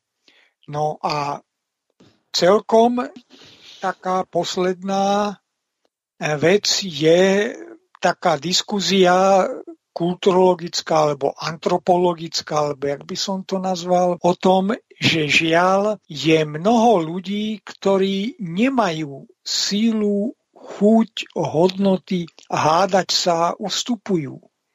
Ja nechcem hovoriť, že Slovania sú holubičí národ, ale na Slovensko sa toto často vzťahuje a to je práve to, že mnoho ľudí mojej generácii, neviem, jak to už vnímajú mladší, skutočne radšej ustúpilo, ako by sa boli bývali hádali. Ak si ja pamätám Československo spred 50 rokov, tak v Čechách boli vždycky ostrejšie boje, väčšie hádky ako na Slovensku, kde sa skutočne veľmi často radšej ustúpilo, aby bol pokoj. To je v takej tej slovenskej povahe. A Slovania, celkom posledná poznámka, je tam problém, že sú mnohé historické udalosti, ktoré bránia dosiahnuť jednotu. Západ dosiahol jednotu tým, že cez Maršalov plán, ktorý potom zaisťovalo NATO, sa tu vlastne začal americký diktát a boja sa voči tomu vystúpiť rôzne síly. Takže to je všetko, čo som sa pokúsil veľmi stručne odpovedať na to, čo som zachytil v diskuzii. Ja mám jednu takú praktickú otázku, pán Škvrnda, že aby sme si vedeli to tak asi presať, lebo fakticky ani ja si to celkom neviem dobre predstaviť, že čo keby naozaj uh, tu vznikol na Slovensku nejaký vojnový konflikt, ako by nás to ovplyvnilo, aký režim by bol uh, na našom území. Počula som túto otázku len raz vo všetkých tých diskusiách. Nikde som to nepočula, nikde sa o to nejako nehovorí. No, Viete, žiaľ, nemáme pripravenú reakciu na to, čo by sa dialo. Viete, nie je nič pripravené. Lebo, Pre obyvateľstvo. No, nejaké... Obyvateľstvo, niekedy bola nejaká civilná obrana, to. To sa zrušilo, dneska ešte niekde sú sklady, ale ja si neviem predstaviť pri všetkej úcte k tým zvoleným predstaviteľom ľudu či národa, že ako by dokázali v takýchto podmienkach konať. Keď si zoberte v bežných podmienkach, nie sú schopní zabezpečiť množstvo vecí, čo napríklad v Bratislavskom samozprávnom kraji spôsobili s autobusovou dopravou, aký je stav zdravotníctva kvôli tomu, že skutočne na čele tohto rezortu stoja ľudia, ktorí možno sú lekári, ale e, systému nedokázali pomôcť a tak by sme mohli pokračovať ďalej. Ešte by som spomenul snad, akože tie problémy začali vtedy, keď Prišiel nemenovaný predseda vlády, povedal, že na Veľkú noc sa príjmú opatrenia a potom na tlačovej konferencii vykladal, že policajti by to nemali až tak príliš vážne brať a nakoniec sa psia hlava nasadila vtedajšiemu prezidentovi policajného zboru, Lučanskému nebohému dneska, že vlastne policajti to prehnali, ale takéto pokyny nemôžu ísť z vrchu, ako vtedy išli, že sa štát riadil cez tlačové konferencie. Takže žiaľ, ja ako človek, ktorý má z tejto oblasti skúsenosti, eh, vidí aj to, čo sa deje vo svete, si neviem predstaviť, ako by slovenská súčasná moc dokázala riešiť problémy, ktoré by vznikli. Nie je nič poriadne pripravené. Viete, sú všelijaké zákony, ale pokiaľ by sa to spustilo, tak e, ten mecha to by bolo niekoľko dní a kto ako by to ešte fungovalo. Ale aj nejaké inštrukcie pre obyvateľstvo. Viem, že vy ste na webových stránkach e, samozpráv obcí e, rôzne také informácie, ale to asi by nestačilo. Takže každý by no, sa musel zariadiť podľa Priatelia, treba, sa, treba si povedať celkom otvorene, veď už na čo by sme teda obchádzali politicky korektne to, čo sa tu deje. Tento štát je v totálnom rozvrate. Po každej stránke má naprosto nekompetentnú garnitúru, ktorá ho vedie do úplného skazu. Je, zavia, je via, zaviazaná aj vedená zahraničnými ambasádami. To je celkom jednoznačné a jasné. Predsa nie je možné, aby ľudia, ktorí majú len slovenské srdce, nemusia mať už ani rozum, že by dokázali takýmto spôsobom narábať s vlastným národom. To považujem za vylúčené. Považujem sa za Slováka aj za Slovana, ale takýmto spôsobom by som nikdy nedokázal nie že konať, ale ani mysli. Ale zabudli sme na jednu vec, ak dovolíte. My sme hovorili v našom podtitule, že aké sú straty a prínosy toho, už máme málo času na to, už len 5 minút, tak sa pokúsim aspoň trošku, aby sme teda naplnili to, čo sme si predsa vzali. Aké sú teda prínosy straty vojny a mieru? Tak ak dovolíte, mám tu pár vecí prichystaných. Straty. Okrem nenahraditeľných strát na ľudských životoch, lebo tie sú skutočne nenahraditeľné, tie sa nedajú ničím nahradiť. A dlhodobo v stratách dôvery a často aj motivácie. Vojna často zmazáva rozdiely medzi ľuďmi a zvieratami a ľudia neraz prichádzajú aj o ľudskú tvár a dokonca aj o dôstojnosť. Nič horšie ako vojna nemôže existovať, alebo neviem si nič také predstaviť. Samozrejme sú prírodné katastrofy, ale tie nie sú spôsobené ľuďmi. Ale to, čo si ľudia dokážu spôsobiť najhoršie a najničivejšie zo všetkých, je vojna, ktorá prináša len straty. Ale zase, aby sme boli dialektickí, Vojna prináša aj užitok. Prináša užitok vo forme zisku výrobcom zbraní a ich predajcom. A to sú hlavní vinníci, to sú tí hlavní, ktorí majú záujem na sústavnom udržiavaní konfliktov, ich rozduchávaní, gradovaní a tak ďalej. A dokedy sa nespraví proti zlu pevná a trvalá hrádza, im nebude potrestaný ten skutočný vinník, z ktorého záujmov podnetov, pod tie pod, podnety na zločin pochádzajú. To sú tí ľudia, to si treba jasne uvedomiť. Tento vojensko-zbrojný komplex a predajcovia zbraní v tomto zmysle sú tými hlavnými vojnovými štváčmi. Čo sa týka prínosov mieru, o tom myslím, že netreba absolútne pochybovať. Je to neohraničená možnosť rozvoja všetkých ľudských pozitív a vzájomnej spolupráce vo všetkých oblastiach ľudskej činnosti pri zvyšovaní celkovej úrovne ľudstva na jeho ceste k vytýčeným ideálom. Tie ideály sú nádherné. Hovorí o tom svetová literatúra, svetová filozofia. Máme obrovské množstvo príkladov, ktoré sú žiaľ absolútne zaznávané. Naša mladá generácia nevie o tom, vie čo, neviem, aká hollywoodská v úvozovkách hviezda, čo s kým, kedy, koľko razy mala, ale, ale nevie nevieme, nevieme ten základný poklad ľudstva, ľudskej civilizácie a to sú skutočne tie, tie naj, naj, naj, najhodnotnejšie prínosy do dejín ľudstva, ľudskej civilizácie, odkaz osobnosti. Nepoznáme antiku, jej odkaz, nepoznáme významné osobnosti, nepoznáme, sme skrátka zamotaní v tejto spleti, v tomto smogu, o ktorom som hovoril, mediálnych klamstiev, protichodnosti, hlúposti a tak ďalej, banálnosť. A potom, čo sa nás týka, veď sme celé dejiny, celé, takmer celé naše dejiny sme bojovali v cudzích vojnách za cudzie záujmy. Už sme si povedali, stačilo a toho prvého prvý sme konečne spôsobom, ktorý by mohol byť aj príkladom a vzorom pre riešenie súčasnej situácie. My sme predsa v, v konflikte, teda vojne proti Juhoslávii, písali aj Srbom, aj Chorvátom. Naše Združenie slovenskej inteligencie Korene písali desiatky listov a boli sme za to aj pochválení. Aj tú knižku, čo som spomínal, sme dostali